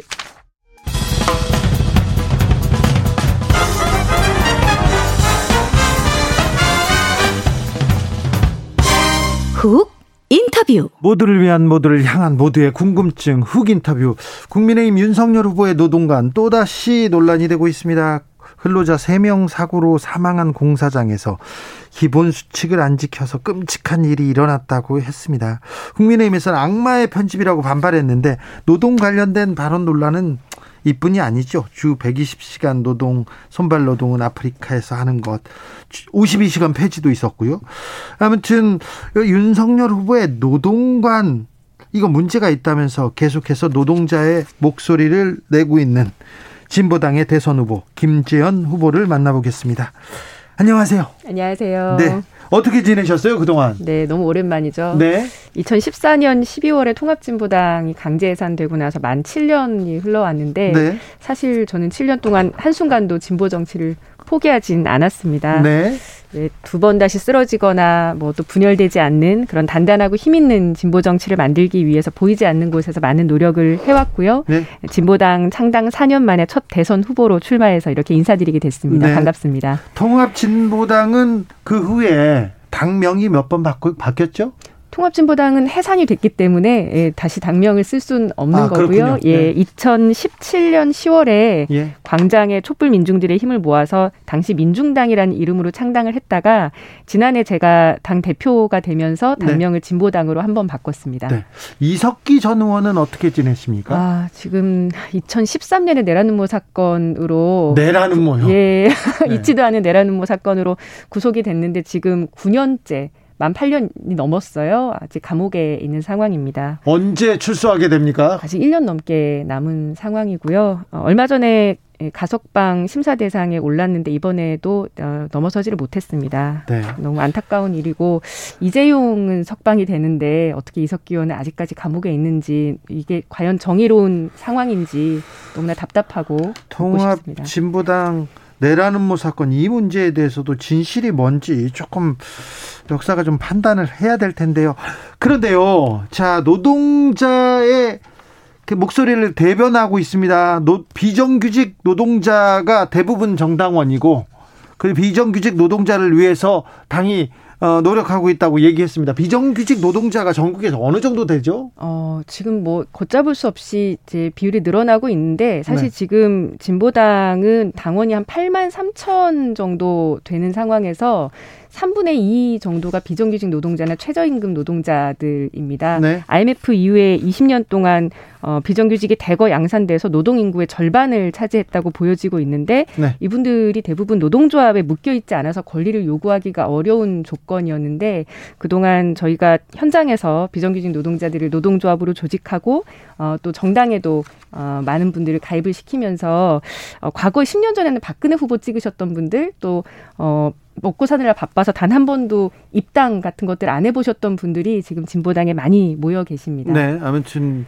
비정규직 비, 비정규직 노동자가 이렇게 많은데 아무튼 진보당의 지지율은 아직 좀 미미합니다. 자, 윤석열 후보의 노동관에 대해서는 비판하고 나섰습니다. 뭐가 문제입니까? 어, 뭐 이미 그 전부터 뭐 주 120시간제 그리고 손발 노동은 아프리카에선 하는 것 이런 망언들로 1일 1 망언 제조기 이런 얘기를 들었는데 요즘 보면 노동자 잡는 칼잡이가 된 거 아닌가라는 생각이 듭니다. 얼마 전에는 최저 시급제를 아예 폐지하겠다 얘기도 했고 주 52시간제를 다시 한번 또 없애겠다는 얘기를 해서 도대체 어느 시대를 사시는 분인지 모르겠다. 이렇게 자격 없는 사람을 왜 내세웠는가 묻지 않을 수가 없습니다. 그 부분은 헌법에 명시돼 있는 부분인데 그러니까요. 대, 통령이 된다고 이렇게 마구 바꿀 수 있는 내용은 아닌데. 네, 자, 그런데 네. 그렇다면 이재명 민주당 후보의 노동관은 어떻게 보십니까? 저는 알 수가 없어요. 대체 왜 지금까지도 노동 관련한 정책을 발표를 안 하시는 건지 모르겠습니다. 민주당은 노동 관련 정책이 없습니까? 네, 발표를 한 적이 없습니다. 어, 사실 이제 국민의힘은 박근혜 탄핵 이후에 문 닫고 사라졌어야 될 정당이라고 생각을 하고 여태에 살아있는 게 이상하다고 생각을 하는데 어, 이 정당을 이렇게 유지시켜 준 것이 어, 지난 4년 반 동안 자기 역할을 제대로 못 세운 그런 문재인 정부와 더불어민주당이 아닌가 하는 생각입니다. 네. 전 국민 재난지원금 국토 보유세 관련된 공약에 대해서는 어떻게 보세요? 어, 이랬다 저랬다 하시는 거죠. 처음에는 저는 이재명 후보에 대해서 사이다다 이런 평가를 많이 드렸다고 생각을 하는데 요즘 너무 말을 자꾸 바꾸셔서 어, 이제 김 빠진 사이다가 되신 거 아닌가라는 생각이고요. 이러면 네. 뭐 설탕물만도 못하다라는 것으로 제 말을 대신하고 싶습니다. 자, 주 4일째 공약도 있고 노동자들을 위한 공약, 정의당의 공약과 많이 겹치기도 합니다. 그런데 정의당과의 단일화 얘기는 왜 안 나옵니까? 어, 저희는 하고 있습니다. 하고 있어요? 어, 일단 어, 진보 정치의 단결이 중요하다고 생각하는데요. 어, 이번 대선에서 기득권 보수 양당 체제를 넘어서는 것이 시대적 사명이고 어, 그것은 진보 정치의 단결로 시작해야 한다고 봅니다. 이미 다섯 개 진보 정당이 민주노총과 함께 몇 달 전부터 대선 공동 대응 기구라는 것을 꾸려서 운영을 하고 있고요. 진보당은 이곳에서 진보 후보 단일화까지 적극 추진하겠다는 입장을 밝혔습니다. 민주노총의 경우도 전체 조합원을 선거인단에 참여시키겠다고 밝혀서 조만간 구체적인 어, 후보 단일화의 방안이 논의될 예정입니다. 진보당은 기득권 보수 양당 체제를 무너뜨리기 위해서 진보 세력의 단결에 온 힘을 쏟겠다는 약속을 드리겠습니다. 심상정 후보도 비슷한 말씀 하셨어요. 그런데 심상정 후보는 안철수 김동연 후보한테 더 관심이 큰 것 같은데요? 그러니까요. 저는 어 자꾸 이제 제3지대를 언급하시면서 안철수 김동연 후보를 말씀하시는데 묻지마 제3지대는 번지수를 잘못 찾은 것이다. 이분들이 과연 제3지대냐? 그냥 1.1, 1-1, 1-2-1뭐 이런 어, 지대 아닌가라는 생각이 듭니다. 국민의힘과 통합에 실패했었던 안철수 후보, 민주당의 정권, 민주당 정권에서 곡간지게 하셨던 김동연 후보, 이런 분들을 먼저 얘기할 것이 아니라 기득권 양당 체제를 넘어서겠다면 진보당 김재현 후보부터 만나셔야 한다. 이렇게 말씀드리고 싶고, 진보 세력이 힘모으는 일에 함께 나서게 되시기를 강력하게 요청드리는 바입니다. 정의당 심상정 후보와 빠른 시일 내에 만나서 구체적인 실험 방안을 허심탄회하게 논의할 수 있 기를 바라겠습니다. 네. 기득권 양당 체제 끝, 끝장내겠다 이렇게 얘기했는데 군소 원외 정당 에서 활동하는 거 쉽지 않은 일이죠. 네, 맞습니다. 우리나라에선 특별히요. 맞습니다. 아, 저 오늘 그 얘기를 꼭 드리고 싶은데 언론의 역할이 너무 아쉽습니다. 윤석열 후보가 뭐 삼겹살을 먹었다, 쩍벌 다리를 고쳤다 이런 것들은 언론에 나오는데 네. 저는 300일 넘게 해고 노동자들이 농성하고 있는 현장 방문하고 열흘 넘게 단식 농성하시는 분 이렇게 찾아다니는데 이런 얘기를 할 곳이 없습니다. 저희가 더 노력해야 할 일이기도 하지만 진보당은 거대 기득권 양당에 찾지 않는 민생의 가장 거친 한복판을 찾아다니고 있고 이분들의 삶의 목소리, 정치 변화의 열망이 언론에서 울려 퍼지게 되기를 바라고 있습니다. 1918님께서 요즘 민주노총 갑질이 심해요. 어떻게 생각하세요? 물어봅니다. 노조에 대한 인식이 어, 대단히 좀 부정적인 현실 어, 부인할 수 없습니다. 네, 일단 보수 언론에서 노동조합 이 어떤 역할을 하는지 제대로 조명해주지 않고 굉장히 부, 정적으로 쓰죠. 예, 예, 왜곡된 사실을 많이 알리고 특히 파업 같은 경우는 헌법이 보장한 노동자의 권리임에도 불구하고 파업을 하면 세상이 뒤집히는 것처럼 그렇게 보도를 했었던 것도 사실이고요. 더군다나 코로나 이후에 어, 더 이상 밀려날 수 없는 노동자들이 최후의 수단으로 집회를 하는데 지난 1년 반 동안 일체 집회를 금지해 왔기 때문에 어, 노동자들은 어떻게 다른 수단을 찾을 수가 없는 거예요. 아니 자신... 코로나 시대에 꼭 집회를 해야 됩니까? 꼭 모여가지고 바깥에서 외쳐야 됩니까? 어, 전당대회 같은 곳은 많은 사람들이 모여도 상관이 없는데 노동자들은 두 명만 서서 기자회견을 해도 금지를 합니다. 두 명이 서서 기자회견 하는 게 뭐가 문제입니까? 유독 왜 노동자들이 하는 집회나 기자회견을 이렇게 막는 것인지 전 너무 편협하다고 생각합니다. 아니 긴급하게 수만 명이 모여가지고 거리 점거 농성하기도 하지 않습니까? 어, 그건 굉장히 오랫동안 벼르고 별러서 준비를 했었던 건데요.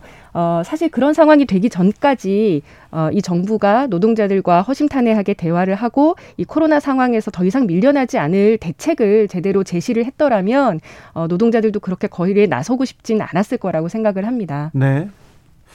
불가피하고 어쩔 수 없이 나섰 겠지만 그래도 꼭 나서야 했을까 이런 생각도 해봅니다. 3007님께서 그럼에도 불구하고 노동자와 국민에게 진보당과 정의당이 외면당하는 이유가 뭐라고 생각하세요? 이렇게 물어봅니다. 어, 일단 진보 정치가 갈라져 있었다는 것은 어, 부정할 수 없는 사실이고 그 부분을 넘어서야 하는 것은 중요한 과제라고 생각을 하고요.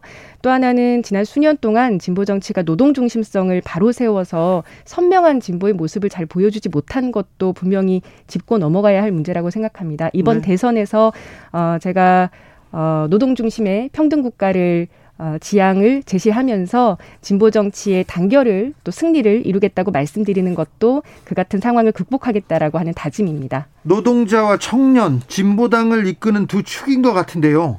왜 청년들의 마음은 진보당이 아니라 이준석 대표한테 가 있습니까? 아직까지 진보당을 모르시지 않을까요? 오늘 KBS에서도 처음으로 저를 불러주셨기 때문에 이제부터 진보당이 또만 어, 41세의 대선 후보가 있다는 사실을 청년들이 알아주셨으면 좋겠고요. 어, 일단 저는 2030 세대가 공정을 중요하게 여긴다라고 얘기를 하고 있는데 공정하려면 정직해야 되는 거죠. 네. 홍준표 의원이 인기가 있는 것도 솔직함이라고 얘기하는데 저는 그것도 같은 맥락이라고 봅니다. 그런데 이제 정직하지 않은 정치, 뭐 소위 말해서 뒤통수 치는 정치 이런 것들이 지금까지 기득권 정치의 모습이었기 때문에 거기에 대해서 극혐하는 것이 청년들의 마음이고 네. 이런 마음을 달래줄 수 있는 정치인이 등장한다면 그것이 누구라도 반기지 않을까. 지금의 청년들은 어떤 진영 논리에 빠져 있지 않기 때문에 무한한 가능성을 가지고 있다고 생각합니다. 네. 젊은 이준석에는 열광합니다. 그런데 40세 대통령 후보한테는 어떤 반응을 보일지 7664님께서 헐 40세 후보 아닙니까? 1, 2번 네거티브 싸움 네거티브 싸움 식상했는데 이제부터 응원하겠습니다. 고맙습니다. 진보당 김재연 후보 입니다. 자, 청년의 마음을 잡기 위해서 조금 더 진보당이 더 나서야 될 텐데. 네, 그러고 싶습니다. 그렇죠? 네. 네. 지금 지금 윤석열 후보하고 이준석 대표하고 지금 어 좀 그 감정 싸움인가요? 지금 지금 오늘 만나네 안 만나네 하는 그런 뉴스가 계속 지금 정치 뉴스를 이끌어 가고 있습니다. 어찌 보십니까? 네, 저는 일단 너무 유치하다고 생각을 합니다. 우리 국민들 먹고 살기도 바쁘고 참 정치 보면서 정신이 없는데 어, 왜 폰 꺼놓고 도망가고 파업하는 이런 모습들을 우리 국민들이 보고 계셔야 되는지 모르겠고요.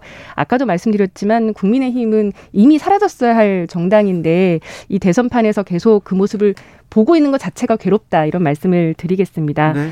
어, 게다가 어, 지금 이제 청년의 마음을 잡는답시고 이 국민의힘이 하고 있는 모습을 보면 너무나 어이가 없습니다. 윤석열 후보가 직접 청년 선대위원장을 맡으셨던데 코미디도 이런 코미디가 없고요. 청년 문제의 대책 이전에 심리 자체를 이해를 못하는 것 아닌가 이렇게 보고 있습니다. 네. 민주당 조동현 선대위원장 논란에 대해서는 어떻게 보세요? 너무나 안타깝죠. 일단 어 강용석이라고 하는 자가 어, 인격살인을 통해서 어, 이렇게까지 상황을 어, 끌고 간 것에 대해서 어, 국민의 한 사람이자 또 여성으로서 굉장히 분노스럽다는 생각이 들고요. 아, 근데 그 이전에 저는 사실, 어, 민주당 송영길 대표께서, 어, 어떻게 이렇게, 어, 단시간 안에, 어, 이 인재 영입이라는 이름으로 어, 그 높은 지위에 그분을 모셔왔는지 그분이 인터뷰를 들어보면 아주 최근에 처음으로 민주당과 접촉을 했고 그다지 준비가 되어 있지 않은 상황에서 많은 걱정을 안고 어, 정치 입문을 했다고 하셨는데 그런 상황에 대해서 당이 책임을 지지 못하고 있는 것이 전 더욱 이해가 되지 않습니다. 네. 6081님께서 어제 학교 비정규직 파업에 오셨어요. 감사합니다. 거기 가셨군요. 문재인 정부가 비정규직 정규직화 이 점을 모토로 네 노력했습니다만 많은 사회적 갈등이 있었습니다. 비정규직 문제의 본질이 무엇이고 어떻게 해결해야 할까요? 일단 20년 전에는 비정규직이라는 말조차 낯설었죠. 그러다가 네. 이제 너무나 많은 곳에서 비정규직이 광범위하게 퍼졌는데 저는 이것을 바로잡을 수 있다고 생각하는데 마치 비정규직이 구조화되어서 우리 사회에 없어서는 안 될 것처럼 인식하는 것부터 바로잡아야 한다고 봅니다. 어, 문재인 정부가 비정규직 정규직화 공공부문부터 한다고 얘기를 했지만 그 약속을 지키지 않았는데 어, 사실은 그때 당시 청년들의 반발 뒤에 좀 숨은 면이 없다고 없지 않아 있습니다. 청년들이 얘기하는 것은 질 좋은 일자리, 정규직 일자리를 많이 만들어 달라는 것이지 왜 저 사람만 정규직화 시켜 이런 것은 좀 본질이 아니라고 생각하거든요. 예. 어, 사실 질 좋은 일자리, 정규직 일자리의 어, 크기를 대폭 확대하겠다라고 하는 약속을 하고 단계적으로 그걸 시행할 수 있는 구체적 로드맵을 제시했었어야 되는데 어 노노 갈등이나 세대 간 갈등의 뒤에 숨어서 자기 역할을 하지 않은 문재인 정부에 대해서 따끔한 지적을 하고 싶습니다. 네. 동일 노동 동일 임금이면 비정규직도 괜찮지 이렇게 아. 얘기하시는 정치인도 있던데요. 아, 윤석열 후보께서 너무 엄청난 말씀을 하셨죠. 지금 청년들이 그 불안정한 노동 속에서 얼마나 신음하고 있는데 그런 마음을 티끌만큼도 이해하지 못하는 너무나 분노스러운 발언이었습니다. 티끌만큼도 이해 못하는 발언입니까? 네, 그렇죠. 지금 청년들이 가장 어, 심각하게 생각하는 것이 불안입니다. 이 불안을 극복하기 위한 어, 가장 핵심적인 대책이 어, 저는 그 일자리 문제와 주거 부동산 문제라고 생각하는데요. 이 두 가지가 다 어, 지금의 기득권 어, 보수 양당이 청년들에게 사과를 하고 반성문을 써야 할 영역이고 이 문제에 집중해서 청년들이 느끼는 어, 이 박탈감과 불평등한 구조를 바꾸는데 대안을 제시해야 한다고 생각합니다. 3010님께서 김지현 후보 몰랐는데요. 재미도 있으시네요. 재미가 그렇게 많지는 않습니다. 네. 근데 오늘 말을 너무 빨리 하니까 저도 좀 정신이 없네요. 속 시원합니다. 속은 시원하다고 합니다. 감사합니다. 꼭, 꼭 비호감 대선에서 대안이 되어 주시길 바랍니다. 자, 진보당을 주목해야 하는 이유가 어디에 있습니까? 왜 김재현을 주목해야 합니까? 아, 우리 사회의 최대 문제는 지금 불평등이라고 생각을 하는데 저는 어, 지금 대선 후보로 나오신 분들이 모두 그 불평등한 체제를 만드는데 기여하시고 그 안에서 많은 영화를 누리셨던 분들이라고 생각합니다. 저는 80년생인데요. 청소년기 IMF를 거치면서 제 인생 전체를 그 불평등한 삶 속에 관통했다고 생각하고 지금 소위 MZ 세대라고 불리는 2030 세대가 느끼고 있는 그 불평등 구조 안에서의 박탈감과 불안의 심리를 누구보다 잘 알고 있는 후보라고 생각합니다. 어, 기득권에 젖어 있는 사람들이 아무리 열심히 공부를 한다고 해도 어, 이 불안한 청년들의 마음, 벼랑 끝에 선 어, 우리 노동자와 비정규직 어, 농민들의 마음을 이해할 수 없다고 생각하고요. 이제는 정권 교체나 인물 교체가 아니라 낡은 체제를 교체해야 한다면 어, 가장 젊은 후보이자 어, 일상적인 어, 이 성차별에 시달려 온 여성 후보인 제가 가장 적임자다 이렇게 말씀드리겠습니다. 네. 성차별에 시달리셨어요? 아, 그럼요. 정치하면서도 얼마나 많이 시달렸는데요. 여의도에서도 그런 일 있습니까? 그럼요. 제가 입고 있는 옷 하나 가지고도 늘 어, 말밥에 올랐었던 것이 과거 어, 의정 활동의 일상이었습니다. 네. 2355님께서 진보당이 애쓰는 것에 비해 너무 안 알려져 있어요. 언론이 소홀하다고 봐요. 얘기하셨고요. 코리아 페이퍼님이 진보당 다시 원내로 오세요. 얘기합니다. 응원하는 사람들이 많군요. 지금까지 김지연 진보당 대선 후보였습니다. 네, 고맙습니다. 정치 피로, 사건 사고로 인한 피로, 고달픈 일상에서 오는 피로. 오늘 시사하셨습니까? 경험해 보세요. 들은 날과 안 들은 날의 차이. 여러분의 피로를 날려줄 저녁 한 끼 시사. 추진우 라이브.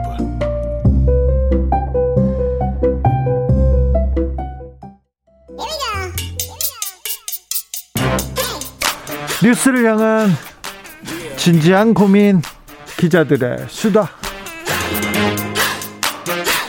라이브 기자실을 찾은 오늘의 기자는 탐구하는 기자입니다. 미디어 오늘 정철웅 기자 안녕하세요. 안녕하세요. 항상 기... 항상 느끼는 건데 수다를 떨어본 기억은 없는데 그렇... 코너 이름이 꼭 수다더라고요. 그러니까 네. 코너만 수다지. 네. 수다를 떨 수가 없어요. 아니 네. 정철웅 기자가 너무 진지해서 그래요. 생각보다 진지하진 않습니다. 아, 네, 네. 좀 싱겁습니다. 네. 정철웅 기자 지금도 책 쓰려고 또 준비하십니까? 내년에 뭐 하나 내보려고. 어떤 쪽에? 어떤 쪽이요? 네. 그 언론 개혁 주제로 하는. 알겠습니다. 예. 항상 이렇게 공부하는 탐구하는 기자입니다. 자 오늘은 어떤 이야기부터 먼저 가볼까요? 아, 이번 주에 재밌는 일들이 좀 많았었는데. 네. 어, 1일 날 혼자만 나... 재밌는 거 말고요. 아, 네. 죄송합니다. 음. 그 1일 날 있었던 판결이 하나 있는데 네. 그 우종창 씨라고 월간조선 어, 기자 네. 출신인데 유명한 사람이다. 월간조선 네, 네 기자죠. 네. 근데 이분이 계속해서 주장했던 게그 예. 그 이진동 그 전 TV조선 사회부장이 네. 그 국, 2016년 국정농단 때 예. 윤석열 검사의 지시에 따라 최순실 국정농단 사건을 보도했다. 이런 주장을 계속 해오셨어요, 이분이. 그래요? 예. 그래서 이게 지난 1일 날 이제 법원에서 판결이 나왔는데 네. 허위 사실에 의한 명예훼손이 인정이 돼서 네. 3천만 원 배상 판결. 아, 3천만 원이나요? 네. 명예훼손 아, 치고는 배상 액수가 네, 크네요. 우종창 전 기자는 그 전에 허위 사실에 의한 명예훼손으로 구속되기도 했습니다. 예, 아마 조국 전 장관 관련된 건도 좀 있었던 네네, 것 같은데. 판사의 판결, 판사하고 같이 어디서 만났다 네, 이런 걸로 맞습니다. 예. 이런 혐의로 얘기했다가 구속되기도 했는데 이번엔 3천만 원 배상 판결이군요. 네, 아무튼 뭐 여전히 이게 현실로 돌아오지 못하는 네. 분들도 좀 계신 것 같은데요. 네. 뭐 이런 사건도 좀 있었습니다. 예. 그리고 방송사의 예. 파업 얘기가 들립니다. 네, 어제 있었던 소식인데요. SBS가 창사 31년 만에 첫 파업에 돌입하기 직전입니다. 어이구, 근데 SBS가 예. 이거 파업이나 뭐 노조가 그렇게 뭐 목소리를 높이고 그런 노조는 아니었던 네, 것 같은데요. 또 쉽게 보기 힘든 장면인데 네. 왜 그러냐면 지금 SBS가 창사 31년 만에 처음으로 무단협 상태거든요. 그러니까 노조 노조가 있는데 단협이 없는 상태인 거예요. 단체 네. 협약이. 그러니까 공정방송이라는 게 이제 방송 노동자의 핵심 근로 조건이다. 이게 뭐 판례로도 존재하는 상황인데 네. 지금 사측에서 2017년에 노사 합의로 도입했던 이 임명동의제를 없애자 그러면서 올해 4월에 단체 협약 해지를 통보했습니다. 그래서 10월부터 무단협 상태가 됐는데 무단협 상태가 길어지면서 결국 지금 파업까지 돌입하게 된 상황입니다. 그래서 진짜 파업을 합니까? 일단 6일부터 일주일 동안 파업을 예고한 상황인데 보도는 멈춘다고 하고요. 아니 보도가 멈춘다고 기자들이 그러면 취재해서 뉴스를 만드는 걸 멈춘다고요? 예. 네. 그래서 보도를 멈추고 어 1차 파업 이후에도 사측이 기존 입장을 바꾸지 않는다. 그러면 전면 파업도 주저하지 않겠다는 게 노조의 입장입니다. 일단은 보도부터 멈춘다. 예. 네, SBS 뉴스가 나오지 않는다고 해서 큰 영향이 뭐 언론 지형에 영향이 생기지는 않겠지만 그래도 아 SBS에서 노, 보도를 멈추겠다. 그리고 입장을 바꾸지 않은 파업에 돌입하겠다. 굉장히 강경한 입장이네요. 예, SBS 노조 역사상 가장 강경한 입장 아닌가 생각해 봅니다. 네, 그렇다고 볼 수 있습니다. 네, 네. 그래서 상당히 언론계에서는 심각한 상황이고요. 네. KBS도 지금 파업 이야기가 나오고 있습니다. 파업을 한답니까?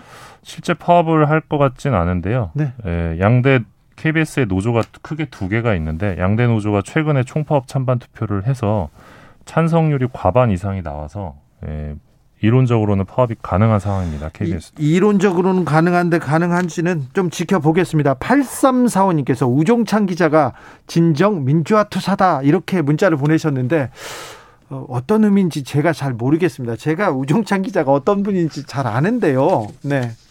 아무튼 우종창 전 기자 얘기를 네. 어, 듣고 그대로 얘기하거나 어디다가 어디 SNS에 올리거나 카톡으로 보내지 않습니까? 큰일 날 수도 네, 있다는 위험하십니다. 거. 위험합니다. 네, 네 그거는 네. 벌금 낼 수 있다는 거 좀 말씀드리겠습니다. 다음 뉴스로 가볼까요? 네, 이번 주에 또 있었던 중요한 어, 이벤트가 있었는데 바로 종합편성 채널 개국 10년이었습니다. 아, 10년 전 이때쯤이었어요. 12월. 네, 10년 전 기억나세요? 나죠, 기억납니다. 네. 그때 참 추운 겨울에 저는 그 세종문화회관 앞에 있었는데 네. 거기서 이제 종편 개국 축하 행사 같은 게 있었거든요. 예. 그래서 막 시위하는 그 언론 노조 조합원들과 함께 했었는데 예.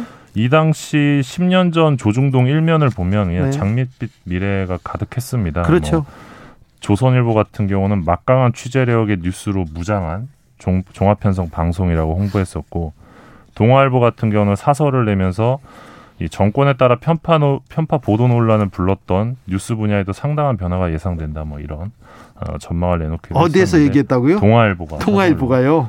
네. 그런데 채널 A가 어, 2년 뒤에 네. 북한군 개입설을 일방적으로 이게 가짜 뉴스를 유포했었죠. 그렇습니다. 아무튼 그 10년 전 일이 벌써 이제 까마득한데 언론에서는 네. 엄청난 큰 사건이었습니다. 네, 맞습니다. 그 당시 이명박 정부가 공영방송 장악과 더불어 이 종편을 통한 친정권 방송 체제를 완성했던 해이기도 한데요. 어, 사실 종편이 등장한 이후에 공영방송의 어떤 여론 여론 선점 능력이 좀 떨어진 건 사실입니다. 네. 이제 분산이 되는 효과가 있었던 거고요. 예. 당시 이제 최시중의 방송통신위원회는 뭐 중간 광고도 주고 직접 광고 영업도 시켜주고 채널도 좋은 채널로 앞번호대로 주고 각종 특혜는 다 안겨줬어요. 네, 그 결과물이 2011년 12월 1일자 TV조선 메인뉴스 박근혜 당시 의원 인터뷰였는데 네. 유명하죠. 이 예. 형광등 100개를 켜놓은 듯한 아우라. 아, 뭐 방송사에 길이 길이 남을. 예, 길이 남을 예, 자막이. 네, 그 방송인들은 아직도 지금 현역에서 잘 뛰고 있습니다. 아, 예. 10년 동안 많은 일들이 있었습니다. 네, 일단은 종편이 지상파 시청자들을 이제 가져갔. 고요 종편이 어, 그 지금은 종편 보는 사람들 많습니다. 네, 맞습니다. 그 방송 저 종편 개국 초기만 해도 아무도 안 보고요. 그랬죠. 그리고 거기에 출연 안 하려고 했었어요. 그렇죠. 뭐 연예인도 그렇고 기자들도 그렇고 아니 저는 종편하고는 인터뷰 안 합니다. 그런 그렇죠. 사람들도 많았습니다. 예, 그런데 지금은 뭐 달라졌습니다. 예, 그 2012년만 하더라도 그 프라임 시간대 7 그러니까 오후 7시부터 11시까지 시청률을 보면 네. 지상파가 46.6% 점유율이었고 예. 종편은 2.5%에 불과했거든요. 네. 근데 2020년의 경우는 지상파가 28.4%로 거의 20%가량 떨어지고 종편의 영향력 확 줄었고 종, 예, 지상파는 줄고 아, 지상편에 종편은 10%로 나왔거든요. 네, 그러니까, 종편은 올라가고 지상파는 예, 확 줄었습니다. 예, 지상, 종편 이제 4배가 오른 거죠. 네. 어, 그래서 종편이 많이 성장을 한 거는 분명하고요. 예. 개국 초반에 이제 뭐 MBC 예능 PD들 JTBC로 많이 갔었고요.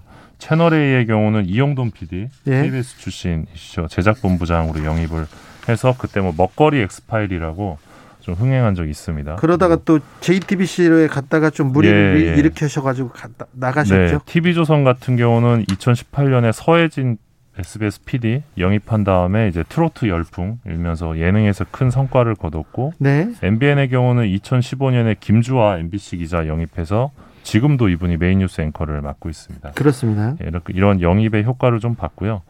또 하나 주목할 점은 종편 4사가 모두 생존했다는 점입니다. 아, 그, 그럼요. 그러니까 기억하시겠지만 이 당시에는 조선일보도 네 군데를 허가해 준 건 좀 문제가 있는 거 아니냐. 그러면 하나 두 개는 죽는다 이렇게 네, 얘기했는데. 네, 맞습니다. 근데 다 살았습니다. 아, 근데 저는 그렇게 얘기하는 게 뭐 조금 논리적이지 않다고 봤어요. 언제 언론사가 음. 자기 힘으로 자기 돈으로 이렇게 살아남았습니까? 음.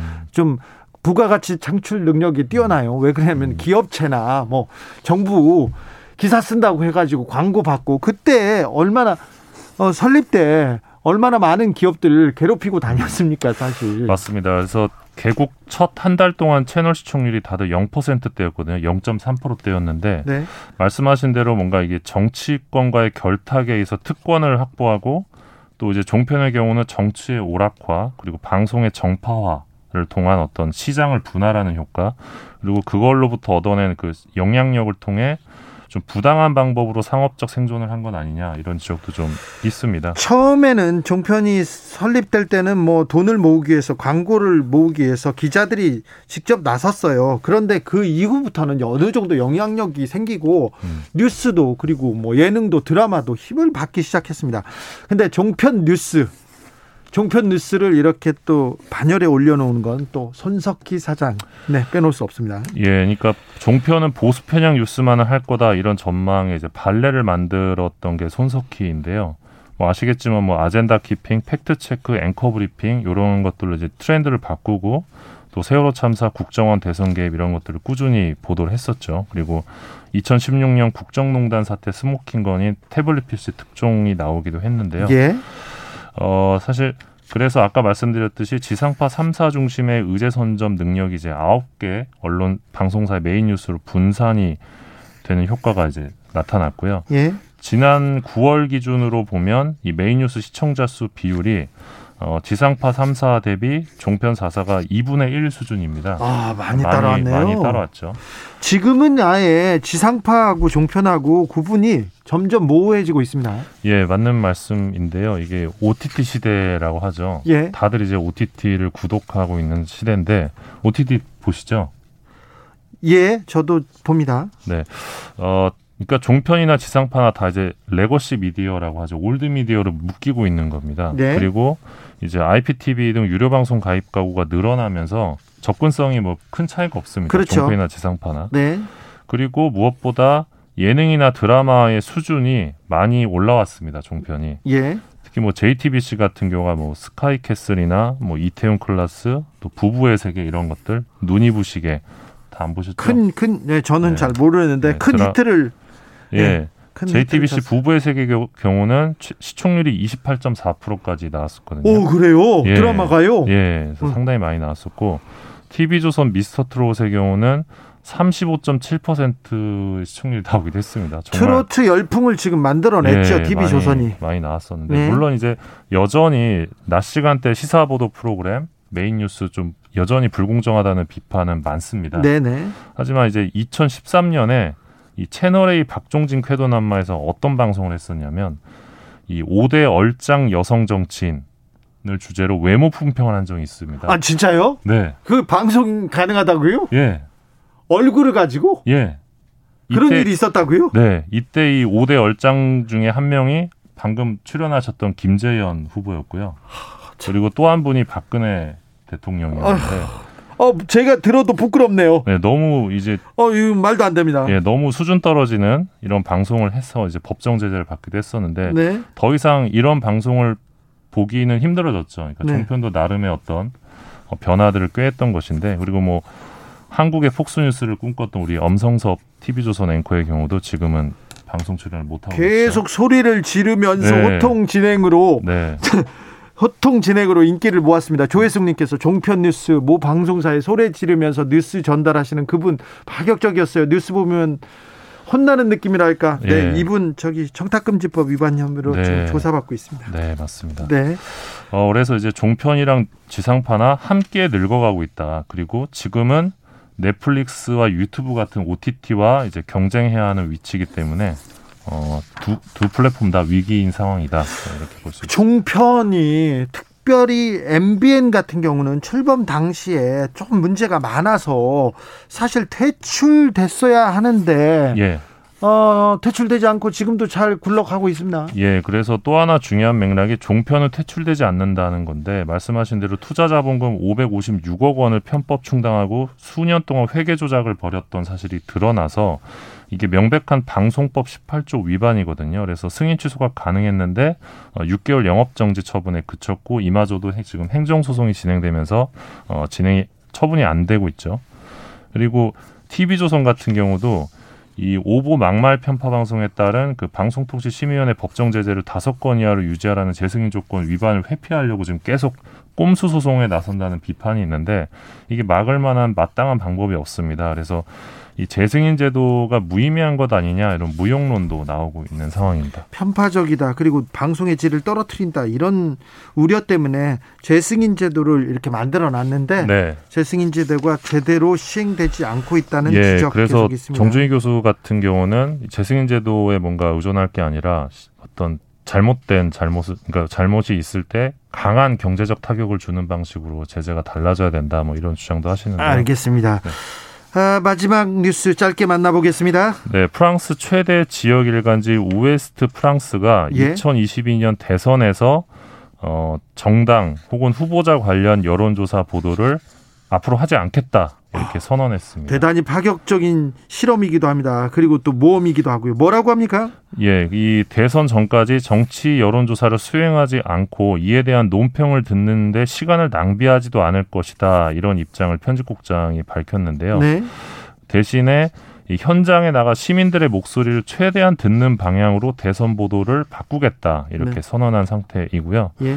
지금 이 우에스 프랑스뿐만 아니라 메디아파르트 같은 인터넷 독립 언론 아마 네. 잘 아실 텐데요.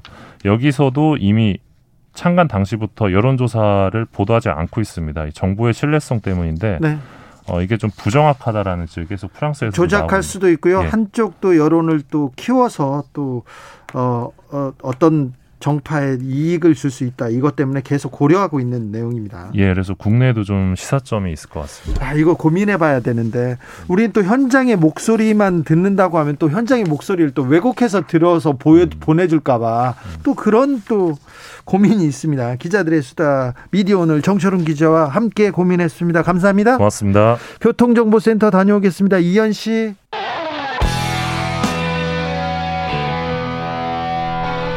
스치기만 해도 똑똑해진다. 드라이브 스루 시사 주진우 라이브.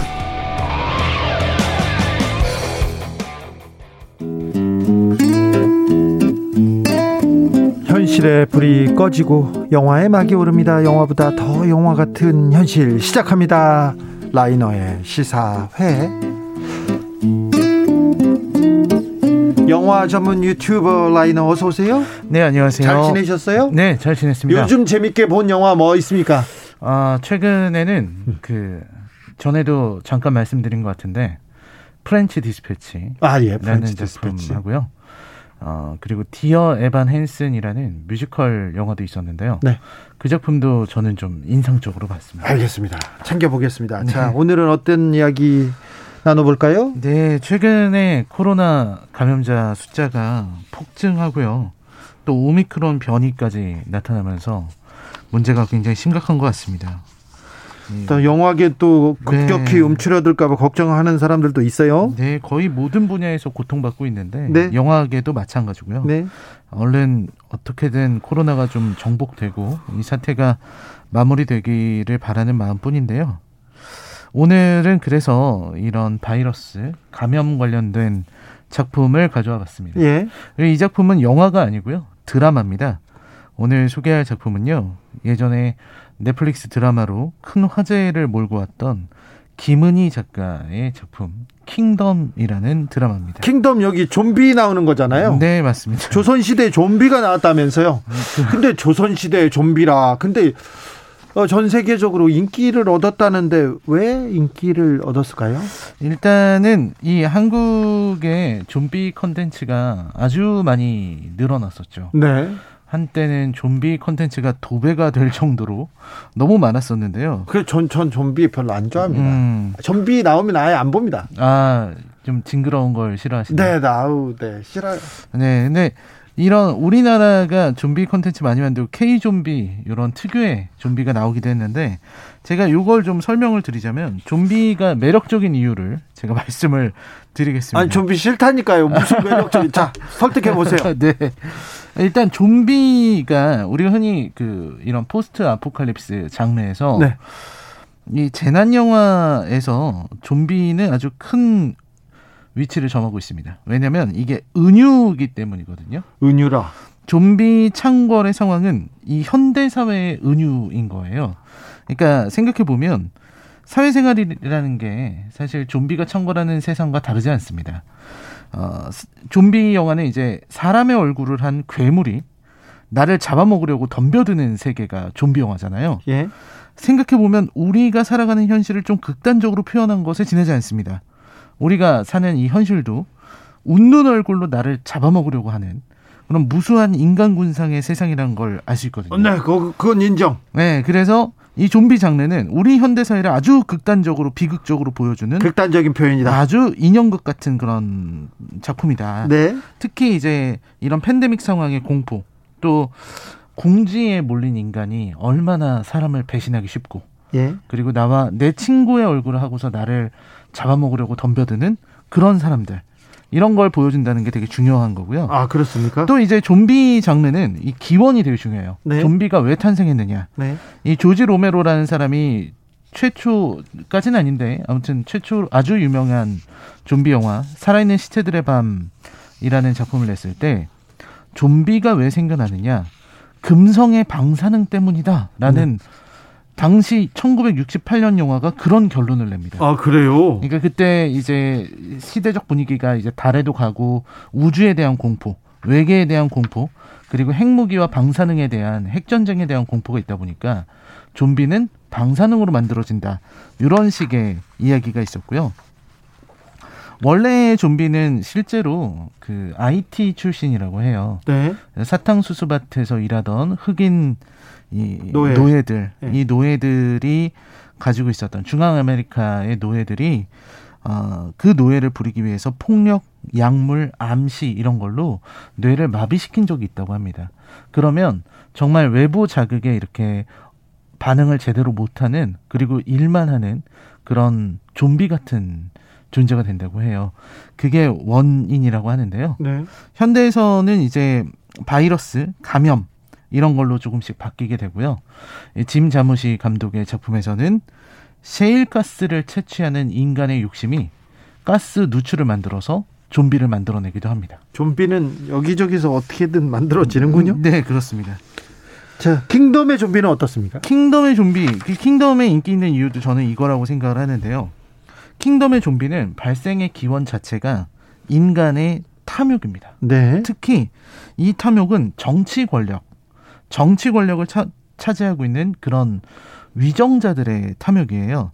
그 정치를 하는 위정자들이 욕망을 가지고 있고 그 욕망으로 벌어진 참사가 바로 좀비입니다. 네. 정확히는 이제 왕이 죽었어요. 예. 근데 당시 이제 세도 정치를 하던 해원조 씨, 해원조 씨라는 가상의 세도 세력인데요. 이 해원조 씨는 지금 당장 왕이 죽게 되면 똑똑한 세자에게 이 왕위가 물려질 거기 때문에 왕이 죽지 않았다라는 거 알기 위해서 말하기 위해서 왕을 좀비로 만들어 버린 겁니다. 왕을? 네. 그게 첫 번째 한양의 좀비는 국왕이에요. 네. 굉장히 상징적이죠. 네. 그리고 이 국왕을 컨트롤을 못해서 시체들이 생겨나기 시작하고 그 시체를 어디로 보내냐면 바로 동네로 보냅니다. 네. 그 부산 쪽에 있는 네. 동네죠. 예. 괴물이 된 국왕 영의정은 그걸 숨기기 위해서 시체를 동네로 보내고 동네가 난리가 나요. 왜 이렇게 멀리 보냈죠? 그 역병이 흘러간 곳이 그 이 이승희라는 의원이 네. 한양까지 왔는데 예. 이 사람이 그 생사초를 이용해서 좀비를 만드는 방법을 알고 있었어요. 아 그렇군요. 그래서 동네로 갔는데 이게 되게 상징적입니다. 그 궁궐에서 권력을 가진 자들이 탐욕을 갖고서 일으킨 일, 일로 피해를 보는 게 저 먼 끝. 궁궐에서 가장 먼 곳, 권력으로부터 가장 멀고 가장 가난한 사람들이 사는 네. 그 동네 지방에 힘없는 사람들이 이제 좀비가 창궐하는 세상의 피해자들이 되는 거예요. 예, 예. 그래서 요게 이제 킹덤이 가지고 있는 아주 상징적인 면이고 이 부분이 저는 되게 훌륭하다고 생각을 합니다. 네. 그래서 이 내용을 그 김은희 작가한테 한번 제가 물어봤었는데요. 네. 직접은 아니고 다른 기자님 통해서 김은희 작가님은 이런 생각을 하고 쓰신 건 아니라고 하시더라고요. 아, 그래요? 네. 근데 이런 어떤 은유라고 봐야 된다. 킹덤은 그런 차별받은 사람들에 대한 은유 그리고 어떤 양반들의 권력으로 인해 권력 다툼으로 인해서 만들어진 그런 은유다라고 저는 생각을 합니다. 네. 그들이 결국은 이 좀비가 창궐하는 아귀들이 창궐하는 지옥을 만든 것이죠. 네. 그런데 음 라이너가 이 작품을 추천하는 이유는 뭡니까? 네. 그 이 좋은 면들이 되게 많이 있어요. 네. 아까도 말씀하신 것처럼 조선 시대와 좀비의 만남. 이게 참 되게 재미를 줍니다. 사실 현대 그 좀비물은요. 네. 좀 납득하기가 어려워요. 좀비들의 이런 현대 그 좀비물 납득하기 어렵죠. 과거 좀비물도 납득하기가 어려워요. 미래 좀비물도 좀 이상해요. 그냥 한번 물면 다 좀비로 변하고 또 그 좀비가 다른 좀비를 먹고 주인공은 절대 살아나고 뭐 그런 거. 네, 그러니까 그게 하나의 어떤 전염병이나 네. 이런 거에 대한 은유다 이렇게 받아들여 주셨으면 좋겠고요. 알겠어요. 네. 현대에선 좀 어려 받아들이기가 어려운 이유가 예. 이 현대 군대가 가지고 있는 화력 에 비해서 예. 좀비들이 너무 약해 보이기 때문입니다. 아 그렇군요. 근데 맞아. 조선 시대로 가면은 네. 이 화력이라는 게 네. 활, 활, 창, 칼, 칼 이런 네. 냉병기잖아요. 네.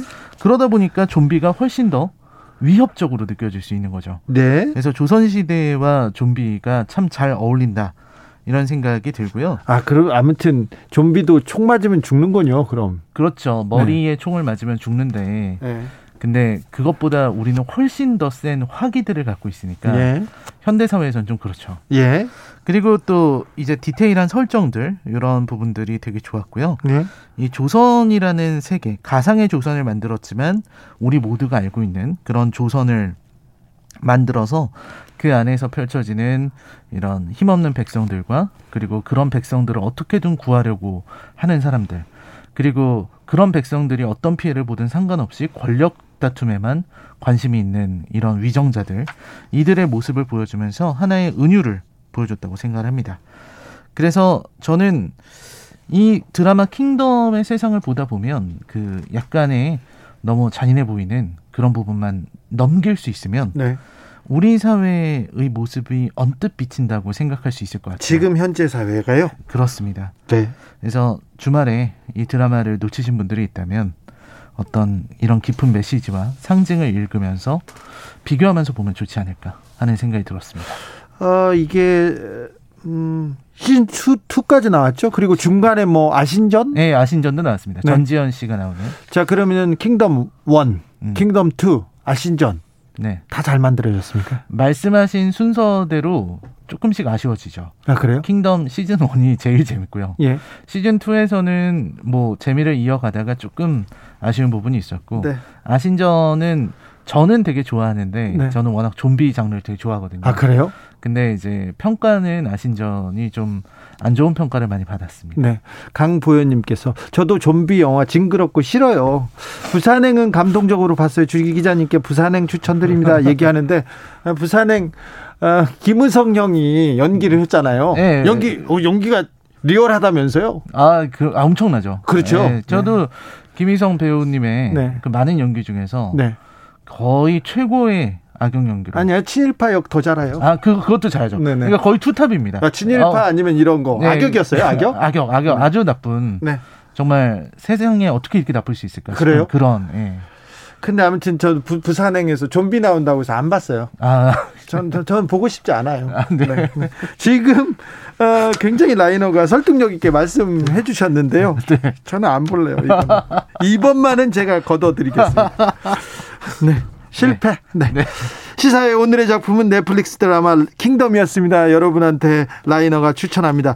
아, 이 조선시대 좀비를 보고 있으면 우리가 놓치지 말아야 할 오늘 현실의 상징과 메시지를 읽을 수 있다고 합니다. 라이너 오늘도 감사합니다. 네, 고맙습니다. 네. 오늘도 수고하고 지친 자들이여 여기로 오라. 이곳은 주기자의 시사 맛집 주토피아 주진우 라이브.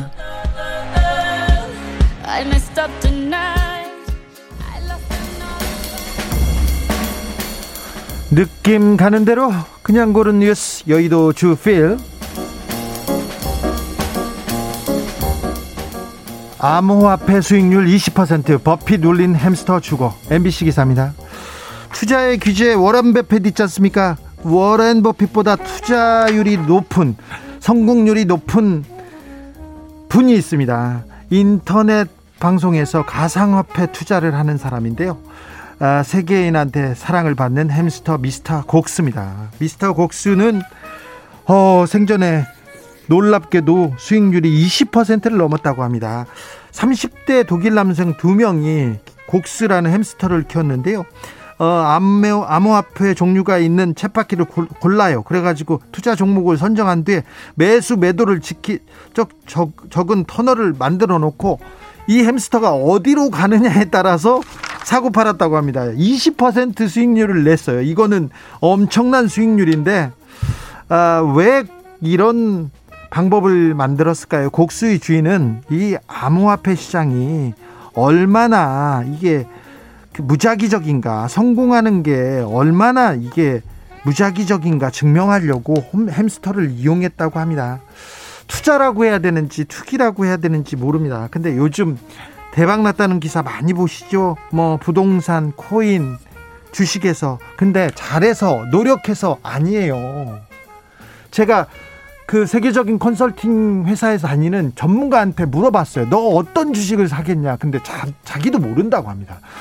주식도 마찬가지고요. 코인도 마찬가지예요. 자, 일단 기사에는 현혹, 현혹되지 마시고 분석하고 공부는 하십시오. 근데 이거 운이야. 잘 안 될 수도 있다는 거 꼭 명심하셔야 됩니다. 여기에다가 올인하거나 모든 걸 걸거나 그러면 큰일 납니다. 아니, 햄스터한테 물어보고 투자해도 이렇게 대박이 날 수도 있지만 안 될 수 있는 확률은 더 많다는 것도 우리 조금 생각해야 됩니다.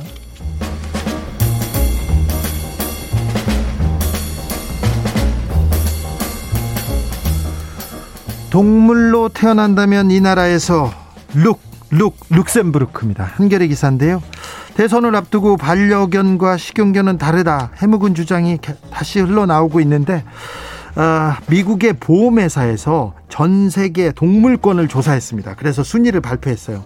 동물 고통에 대한 인식, 동물에 대한 인식, 동물 학대는 하고 있는지, 동물 복지는 어떻게 하고 있는지, 이렇게 쭉 조사를 해봤더니, 조사 결과 1위는 룩, 룩, 룩셈부르크였습니다. 룩셈부르크는 모든 항목에서 높은 점수를 받았는데, 유일하게 햄과 소세지를 룩셈부르크 사람들이 많이 먹는데요. 그래서 감점을 받았는데, 아, 아무튼 1위였습니다. 2위는 영국이었는데 영국에서 최근에 문어와 게, 바닷가재 이거 고통을 느끼는 동물이라 그래서 살아있는 채로 삶으면 안 된다 이런 얘기도 나왔지 않습니까? 아 동물권을 인정하는구나 이렇게 생각했습니다. 거의 대부분 유럽 나라들이 상위권, 하위권은 아시아 나라들, 최하점은 중국이 받았습니다. 베트남 66위, 이란 65위, 러시아 59위. 그런데 한국은 조사 목록에 포함되지 않았는데 한국은 조사를 했다면 만약 했다면 한 60위 정도 됐을 거라고 합니다. 참 반려견 식용견 논란 그리고 우리가 동물 복지 동물권에 대해서는 갈 길이 좀 멀어 보입니다. 음, 이런 조사가 왜 필요할까 생각해 보는데 이제는 뭐 동물도 함께 살고 있지 않습니까? 우리도 동물에 대한 인식 그리고 동물 고통에 대한 인식 조금 바꿔야 되지 않을까? 동물 복지에 대한 생각도 조금 가져야 되지 않을까 이렇게 생각해 봅니다. 크라잉넛의 룩셈부르크 들으면서 저는 여기서 인사드리겠습니다. 오늘 돌발 퀴즈의 정답은 명, 명량해전이었습니다. 저는 내일 오후 5시 5분에 주진우 라이브 스페셜로 돌아오겠습니다. 지금까지 주진우였습니다.